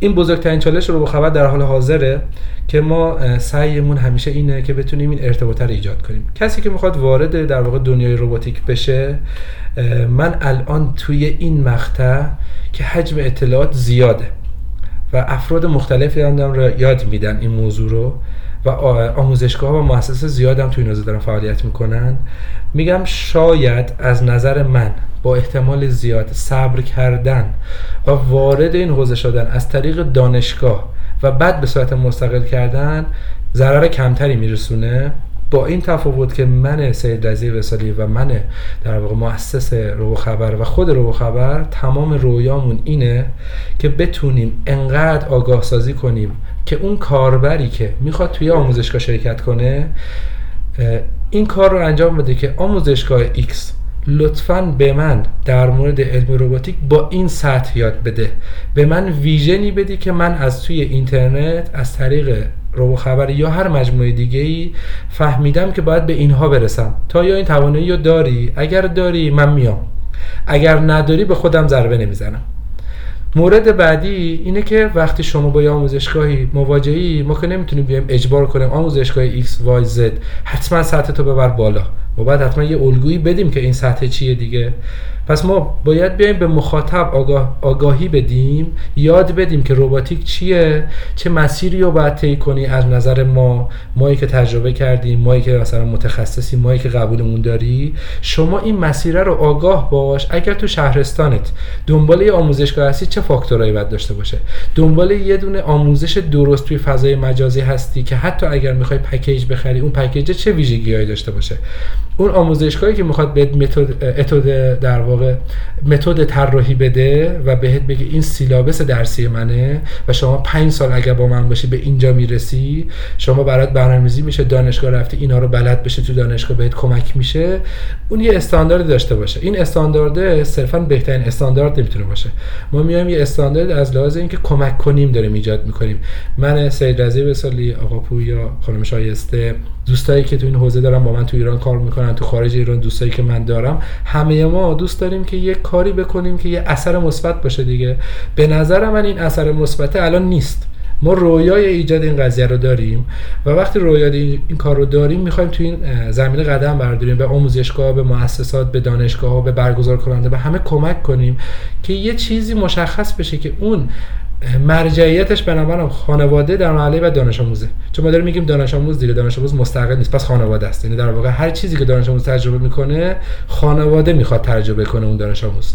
بعد اینکه 18 سال رو رد کرد دانشجو شد، خودی که داره خانواده نیست، اون فرد مستقل، انگار یه دانش آموز دیگه ای که بچه نداره دیگه، خودش ببخشید یه خانواده دیگه ای که بچه نداره، خودش انگار یه خانواده است ولی بچه‌ای نداره، خودشون بچه هست. پس ما هر دو رو یه مخاطب میگیریم، میگه ما سعیمون برای اینه که بگیم مخاطب تا میتونی از موارد، اگر سطح زبانت خوبه بیا توی در واقع مقالات خارجی ببین، توی سایت‌های خارجی ببین، اگر نمیتونی اشکال نداره، من روبوخبر، من مجموعه X، من مجموعه Y که مسیر به فکرمون یکیه که میخوایم سطح در واقع روباتیک رو ارتقا بدیم، نه سطح روباتیک رو ارتقا بدیم، سطح آگاهی روباتیک رو ارتقا بدیم. ما کمکت میکنیم این مسیرها رو بشناسی، این مسیرها رو یاد بگیری، خودت بری جلو. مثلا اهداف روبوخبر رو از اول هم گفتیم روبوخبر نمیاد بگه من از اول تا آخر رو بهت یاد میدم، مگه علم پایان پذیری که ما بخوایم 0 تا 100 یاد بدیم؟ ما یه جملات خیلی ساده ای داریم میگن آموزش روباتیک از 0 تا 100، مگه 100 روباتیک شناخته شده است که ما بریم 100شو بگیم؟ پس بعد دیگه 0 تا بی‌نهایت و کسی هم نیست بهت ادعا کنه که تو بی نهایت میتونه بهت یاد بده. پس کسی که میاد بیاد یه مسیری رو باید همراه میشه، شما از یه جای به بعد باید به صورت خودآموز بری جلو. ما میتونیم بگیم افتخار میکنیم به این که من سید رضی به کسی که مشاوره میدم، به کسی که یاد میدم میگم ببین تا یه جایی رو من بلدم بهت یاد میدم، از یه جایی بعد بهت ماهیگیری رو یاد بدم، خودت بری دنبالش. مگه میشه ما مصرف کننده باشیم، تولید کننده علم نباشیم، بعد بگیم ما بهترین منابع و خفن ترین منابع تو حوزه روباتیک هستیم، بعد به صورت فارسی بگیم؟ ما خیلی اگر خفن باشیم، خیلی در واقع بتونیم تو این حوزه حرف بزنیم، اینه که یه موضوعی تو یه مقاله گفته شده باشه، به واسه اینکه منتشر شد، ما اون موضوع رو فرداش در واقع ترجمه کنیم و مطرح کنیم که اون مقاله خودش 6 ماه، اون مقاله خودش 3 ماه عقبه، اون نویسنده مقاله خودش 3 ماه زحمت کشیده، 6 ماه زحمت کشیده. یه کنفرانسی مطرح شده، اون به‌روزترین کنفرانس توی مثلا آگوست، مثلا 24 آگوست مطرح شده، شما اون کنفرانس رو فقط بخوای آپلود کنی یه روز، بخوای ببینی یه روز، 3 روز بعد میخوای مطرح کنی. یعنی خود اون کسی هم که گفته عقبه، چه برسه ما که میخوایم ادعا کنیم داریم این علم رو در واقع ترویج میدیم. پس به نظر من اون آدم صبر کنه یا فاکتورهایی رو که ما سعی میکنیم در واقع یاد بدیم، آگاهی بدیم و پیدا کنه، به عنوان یک فرد آگاه وارد این جامعه بشه، وارد این حوزه بشه و بعد بیاد آروم آروم یاد بگیره. یه آدمی که خودش یاد میگیره، درست یاد میگیره، خیلی خیلی خیلی بهتره تا آدمی که ناآگاهانه وارد موضوعی میشه، میره زده میشه از اون موضوع، میره تو خانواده مطرح میکنه علم روباتیک به درد نمیخوره، همش اسباب بازیه، ما اصلا نمیتونیم کار کنیم، ما یه کشوری هستیم که در واقع ضعف داریم، کشورهای دیگه ببین کجا دارن چیکار کنم، ما الان ببین کجای ما هیچی نمیتونیم و کلی ضعف ایجاد کنه تو این جامعه و همین باعث میشه که آدم‌های دیگه حتی به جای اینکه علاقه‌مند بشن متضرر میشن و کلی در واقع خسارت ایجاد میکنه و کلی خسارت میزنه به این در واقع علم و حتی آدمایی که تو ایران هستن هم حتی میخوان بمونن، میگه ما که دیگه نمیتونیم تو ایران کار بکنیم، پس بذار بریم خارج ایران. و ببینید کلی آدم ایرانی هستن، کاری هم اصلا به این ندارم که مهاجرت خوبیه، نه اصلا من با این موضوع کاری ندارم، که خارج از ایران خیلی موفق میشن، که ما میتونستیم از این پتانسیل حتی توی یه برهه زمانی استفاده کنیم. حتی اون فردی که خیلی الان خفنه توی در واقع ناسا داره کار میکنه، میتونست اصلا 18 سالگی تا 25 سالگیش تو ایران بود خیلی کمک کنه به اون آدمایی که الان تو ایران هستن، یا آدمایی که میخوان به وجود بیان دیگه. من اینجوری همیشه تحلیل میکنم، میگم اون آدم توی بره زمانی میتونه کمک کنه بعد بره، حتی اون کمک هم دیگه حذف میشه الان. یعنی اون آدم حتی این که تو اون بره زمانی دیگه علاقه به این نداره که من یه کمکی بکنم، یه اعتراضی کنم. همین چیزی که داره الان اتفاق میفته، شمایی که خارج از ایران هستید دوست دارید باز به آدمایی که تو ایران هستن که دوستاتون هستن کمک کنید دیگه. این حس کمک کردن خود تو ما ایرانی‌ها هست، تو مردم همه جای دنیا هست، شاید تو ما با قوت بیشتری دوست داریم که رفتیم خارج از ایران دوباره بیایم تو ایران در واقع منتشرش کنیم، آگاهی بدیم. و می‌بینید که ما الان پادکست‌های مختلف، آموزش‌های مختلف و خیلی چیزای مختلفی داریم و خودش نقطه قوته به نظر من.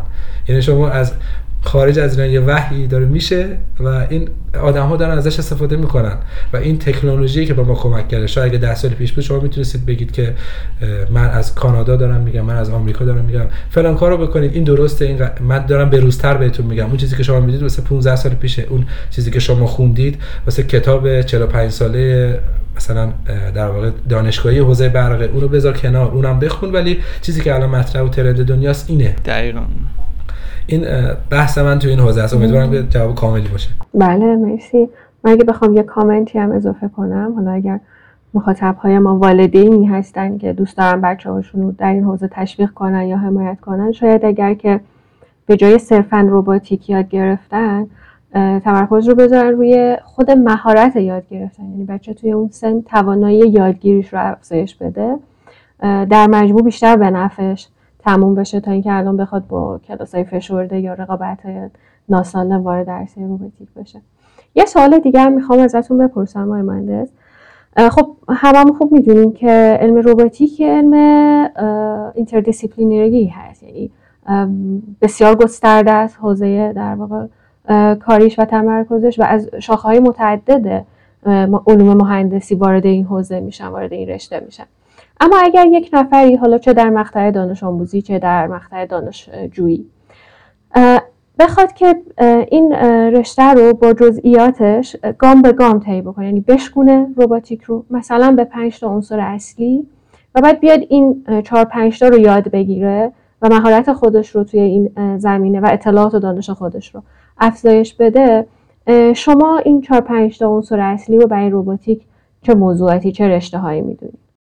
موضوع اول اینکه ترویج یک علم میتونه سلیقه‌ای باشه و هر کسی میتونه در مورد یک علم یک نظری داشته باشه.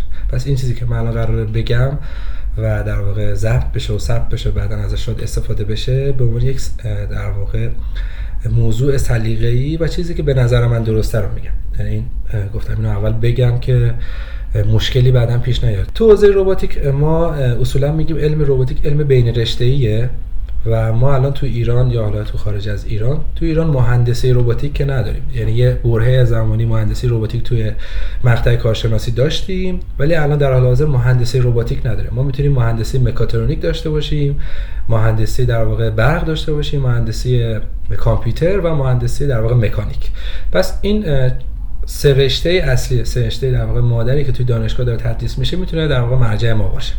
یعنی ما اگر دانشجوی رشته مکانیک، دانشجوی رشته برق تو هر کدوم از گرایش‌ها و دانشجوی رشته کامپیوتر و هر کدوم از گرایش باشیم، میتونیم وارد فضای رباتیک بشیم. چرا؟ چون شما وقتی یک ربات رو در آینده بخوایم به بهترین حالت و کاملترین حالت ببینیم، شما یک ربات میبینید که در واقع ساختار مکانیکی داره، ساختار هوشمندی که بحث در واقع کامپیوتر و نرم افزارش میشه هست و با ساختار در واقع برقی و گرایش‌های الکترونیک میشه داریم. پس این سه تا ورود به در واقع دنیای رباتیکه و به خاطر اینکه این علم همه جانبه است و همه علوم رو میاره، مثل الان که شما الان علم رباتیک رو میبینید با علم در واقع نوروساینس داره ترکیب میشه، با علوم مغزی داره، با علوم مختلف داره تلفیق میشه، میتونید این سه رشته رو به عنوان اصلی و مابقی رو به عنوان موارد جانبی بذارید. پس هر کسی تو این سه رشته بتونه وارد بشه، امکان فعالیت تو این موضوع داره و چون این در واقع ساخت ربات و علوم رباتیک یک رشته چند نفر است، یک نفره نیست، شما یک نفر رو پیدا نمی‌کنید که ربات ساخته باشه، چندین نفر که روی ربات دارن کار میکنن. شما آدم‌هایی رو می‌بینید که به صورت فول استک توی حوزه رباتیک کار میکنن که هم از مکانیک، هم از الکترونیک و هم از قسمت نرم افزار سر در میارن و متخصص هایی که تو هر زمینه کاملا تسلط دارن کار میکنن. شما یک ربات رو میبینید که حداقل به 3 نفر یا به 100 نفر نیاز داره، هر آدمی از در واقع موضوعات مختلف اطلاع داره ولی متخصص یک بخشه و تو هر بخش دوباره موضوعات مختلف هست که شما مثلا روی بحث هوش مصنوعی کار میکنید، یه نفر روی بحث فقط سخت افزار کار میکنه، سخت افزار طراحی سخت افزار کار میکنه، دوباره سخت افزار در واقع طراحی مدارات کار میکنه و هر چیز دیگه ای که تو اون زیر مجموعه هی اضافه میشه به در واقع وسعت اون پروژه که یک ربات میتونه در واقع باشه. پس کلیت اینه که سه رشته اصلی میتونیم داشته باشیم. حالا شما فکر کنید یک ربات انسان نمایی که میخواد با یک آدما صحبت کنه، پردازش زبان انجام بده. خب پردازش زبان خودش یک فیلد جداست، شما باید برید توی علوم در واقع گفتاری و تو اون حوزه دوباره متخصص بشید یا متخصصا رو داشته باشید. پس دیگه تقریبا علوم رباتیک یک علم همه جانبه و همه رشته‌ایه در واقع و بین رشته‌ایه، ولی از لحاظ فنی و تکنولوژیک و از لحاظ در واقع آکادمیک از هر سه رشته میشه وارد شد و از رشته دیگه هم میشه وارد شد، از رشته پزشکی هم میشه وارد شد. فکر کنید ربات هایی که تو بحث جراحی دارن کار میکنن، موضوع اصلی و مین این قضیه بحث جراحیه، اصلا بحث رباتیک مطرح نیست. شما رباتیک رو به عنوان یک ابزار دارید تو این قسمت کار میکنید، به عنوان یک ابزار دارید تو این قسمت میشناسید. پس در واقع اگر دکتری نباشه که بگه چه کاری میخواد انجام بشه، رباتی هم به وجود نمیاد. پس شما علوم رباتیک رو در آینده به عنوان یک انقلاب و انقلاب بعدی دنیا، شد انقلاب‌های بعدی دنیا همزمان باشه، شما انقلاب ایکس و وای با هم داشته باشید. ولی به نظر من در حال حاضر ما یه انقلاب جدیدی رو داریم تو حوزه رباتیک و هوش مصنوعی که قراره زندگی آدم‌ها رو خیلی راحت‌تر کنه و توی فیلم‌هایی که شاید ببینید می‌بینید که انقدر رباتیک ساده‌تر و راحت‌تر و ماژولارتر میشه، مثل فیلم بعد آهنی اگر اشتباه نکنم، والا فارسیش انگلیسیش آیرون من بود اگر اشتباه نکنم، شما می‌بینید یه بچه 13-14 ساله چند تا چیز می‌ذاره کنار هم و یه رباتی که میتونه باش تعامل کنه و باش مبارزه کنه رو میسازه، اگر درست گفته باشم دقیقاً اسمشو. و ما به اینجا میرسیم و ایجنت ها و در واقع الگوریتم هایی که بازم ماژولار میشن، آدما دو تا الگوریتم میذارن کنار هم یه چیز جدید میسازن، پردازش زبان ماژولار میشه، پردازش تصویر ماژولار میشه. مثلا ما تو در واقع بحث دوربین ها رو میبینید، دوربینای اومده که داره پردازش تصویر خیلی راحت به صورت پیشفرض انجام میده. شما کد نویسی نمیکنید، شما الگوریتم پیاده نمیکنید، خیلی راحت چهره رو تشخیص میده، اون شخص رو تشخیص میده و رفتار رو تشخیص میده. پس اینا مجموعاً شده در واقع علم رباتیک و برای ورود به این از هر در واقع سنی در آینده شما میتونید هر حوزه‌ای وارد بشید و رباتیک به عنوان یک ابزار در آینده، مثل یک گوشی که دارید، علم رباتیک یک ابزار خواهد شد به نظر من و شما میتونید ازش استفاده کنید. دیگه نیازی دانشگاه برید از مباحث علمی استفاده کنید، شما خیلی راحت ربات‌هایی داره که بهش اصلا یاد میدید. شما چه نیازی دارید به زبان برنامه‌نویسی پایتون یا هر زبان دیگه یاد بگیرید که پرش زبان کنه؟ وقتی رباتی هست که در واقع بس پیش‌فرض باتون صحبت می‌کنه، میتونید زبان چینی رو بهش یاد بدید، زبان فارسی یاد بدید، دیگه این نیازها در واقع کم رنگ‌تر میشه و باز هم همون که گفتم تغییرات باعث این میشه که نیازهای جدید به وجود بیاد، نیازهای قدیمی در واقع محو بشه و اصلا شما بهش فکر نکنید. مثل اینکه زمانی بوده که ما اصلا چیزی به نام ماشین رو تصور نمی‌کردیم، چیزی مثل هواپیما رو تصور نمی‌کردیم. ما الان شما جزئی از زندگیتونه، پروازهایی که داریم، در واقع سوار شدن روی ماشینی که الان خودرانه و در آینده دیگه تقریبا شاید بگم ماشین نباشه که خود غیر خودران باشه، مثل ماشینایی که الان اتوماتیک هستن داشون و ماشینای دنده دیگه مطرح نیستن. پس همه اینا فراموش میشه و نسل‌های جدید اصلا قدیمی‌ها رو یادشون نمیاد. من یه کامنت در واقع پایانی بخوام بذارم در مورد اینکه رشته‌های مختلف، آره دقیقاً همینجوری، دقیقاً میشه گفت الان رباتیک دیگه یک علم مربوط به یک فرد، یک رشته خاص نیست. واقعا تو تمام رشته به خاطر گسترش هوش مصنوعی و رباتیک تقریبا تمام رشته متخصصاش نیاز همونجوری که خود شما مثال زدید در مورد پزشکی، واقعا که گل سر سرش اصطلاحاً، و این خوبیه، این علمم هست. از حالا شایسته سوالی داریم؟ من یه کامنت رو می‌خوام بله بفرمایید. من خب یه کامنت رو اضافه کنم تا یادم نره فقط این موضوع رو. برای اینکه آدم‌ها تو حوزه رباتیک فعالیت کنن، متاسفانه یا خوشبختانه به خاطر اینکه این با سرعت خیلی زیادی داره در واقع آپدیت میشه، به روز میشه، نمیتونیم الان نسخه برای آینده بگیم. الان فقط نسخه برای الان میتونیم بگیم، یعنی فقط بگیم آدمایی که میخوان تو رباتیک کار کنن برن فلان زبان و فلان زبان رو یاد بگیرن، تو این حوزه قدم بردارن و کارشون شروع کنن. در آینده خودشون متوجه میشن که باید آیا تغییر زبان بدن، تغییر نگرش بدن، دنبال چه علمی برن و چطور کار کنن. این در واقع نسخه کلی این ماجرا میشه. درسته. بحثا که خب تمامی نداره. ما هر دفعه توی اپیزودا یه موضوعی رو باز میکنیم، سعی میکنیم یه جنبه‌هایش رو بررسی بکنیم و کلی سوال جدیدم برامون پیش میاد و با این سوالا در واقع خداحافظی میکنیم، اما بیخیال سوالا نمیشیم، میریم جلوتر، هر بار جوابی برای هر کدومشون پیدا میکنیم و خوشحال میشیم که جواب سوالایی که پیدا کردیم رو بیاریم با دوستانمون شیر کنیم. من دیگه صحبتی ندارم. پویان شما هم اگر که سوالی نداریم میتونیم این بحث خیلی جذاب و تمامش کنیم و پایانش رو اعلام کنیم. هرچند آره دقیقاً نکته خوبی هم گفتی. برای منم این بحث خیلی جالب بود و خیلی امیدوار کننده بود راستش در مورد بحث رباتیک تو ایران و نکاتی خودم به شخص فهمیدم که نمیدونستم، چون من یکم جدا شده بودم از اون بحث رباتیک تو ایران، یعنی کانکتم، ولی خیلی لذت بردم و من خیلی مشتاقم تو آیندهم فرصت بشه بتونیم باز بشیم صحبت کنیم، چون همونجوری خودت اشاره کردی خیلی بحث گسترده است، دیتا زیاده و ما حالا با آقای وصالی چون صحبت می‌کنیم این دیتا نیست زیادن از هم، یعنی داره این دیتا رو و به نظر میطلبه که تو آینده باز صحبت کنیم. نه از سمت منم سوالی نیست، اگه نکته پایانی هست خوشحال میشیم که بشنویم. من خیلی خوشحال شدم از اینکه تو این در واقع اپیزود حضور داشتم و صحبت کردیم، چون به نظر من اشتراک گذاری مطالبی که در واقع آدم‌ها ازش خبر دارن باعث میشه که خیلی پیشرفت اتفاق میفته تو آدم‌هایی که گوش میدن و شنونده بودن به نظرم خودش باعث میشه که آدم‌های دیگه بعد اینکه شنونده باشن سخنگو باشن، یعنی صحبتایی که حالا ما یا افراد دیگه توی هر در واقع تریبونی از طریق هر تریبونی انجام میشه باعث آگاهی میشه و آگاهی‌ها یه جورایی روند سعودیشون خطی نیست، یعنی کاملا شبیه یک ویروس پخش میشه. شما با یک جمله ممکنه یک کاری کنید که آدما همون رو منتشر کنن، به آدمای دیگه بگن، آگاهی اتفاق بیفته، یه مسیری شکل بگیره، یه واکنش و یه در واقع عملی انجام بشه. خوشحالم از اینکه در مورد این موضوع صحبت شد و دغدغه شما بوده، دغدغه ما هست، دغدغه خیلی هم قطعا هست و اگر اپیزود دیگه هم باشه ما با افتخار میتونیم در خدمتتون باشیم که کمک کنیم به این جامعه، چون دغدغه همه ما قطعا اینه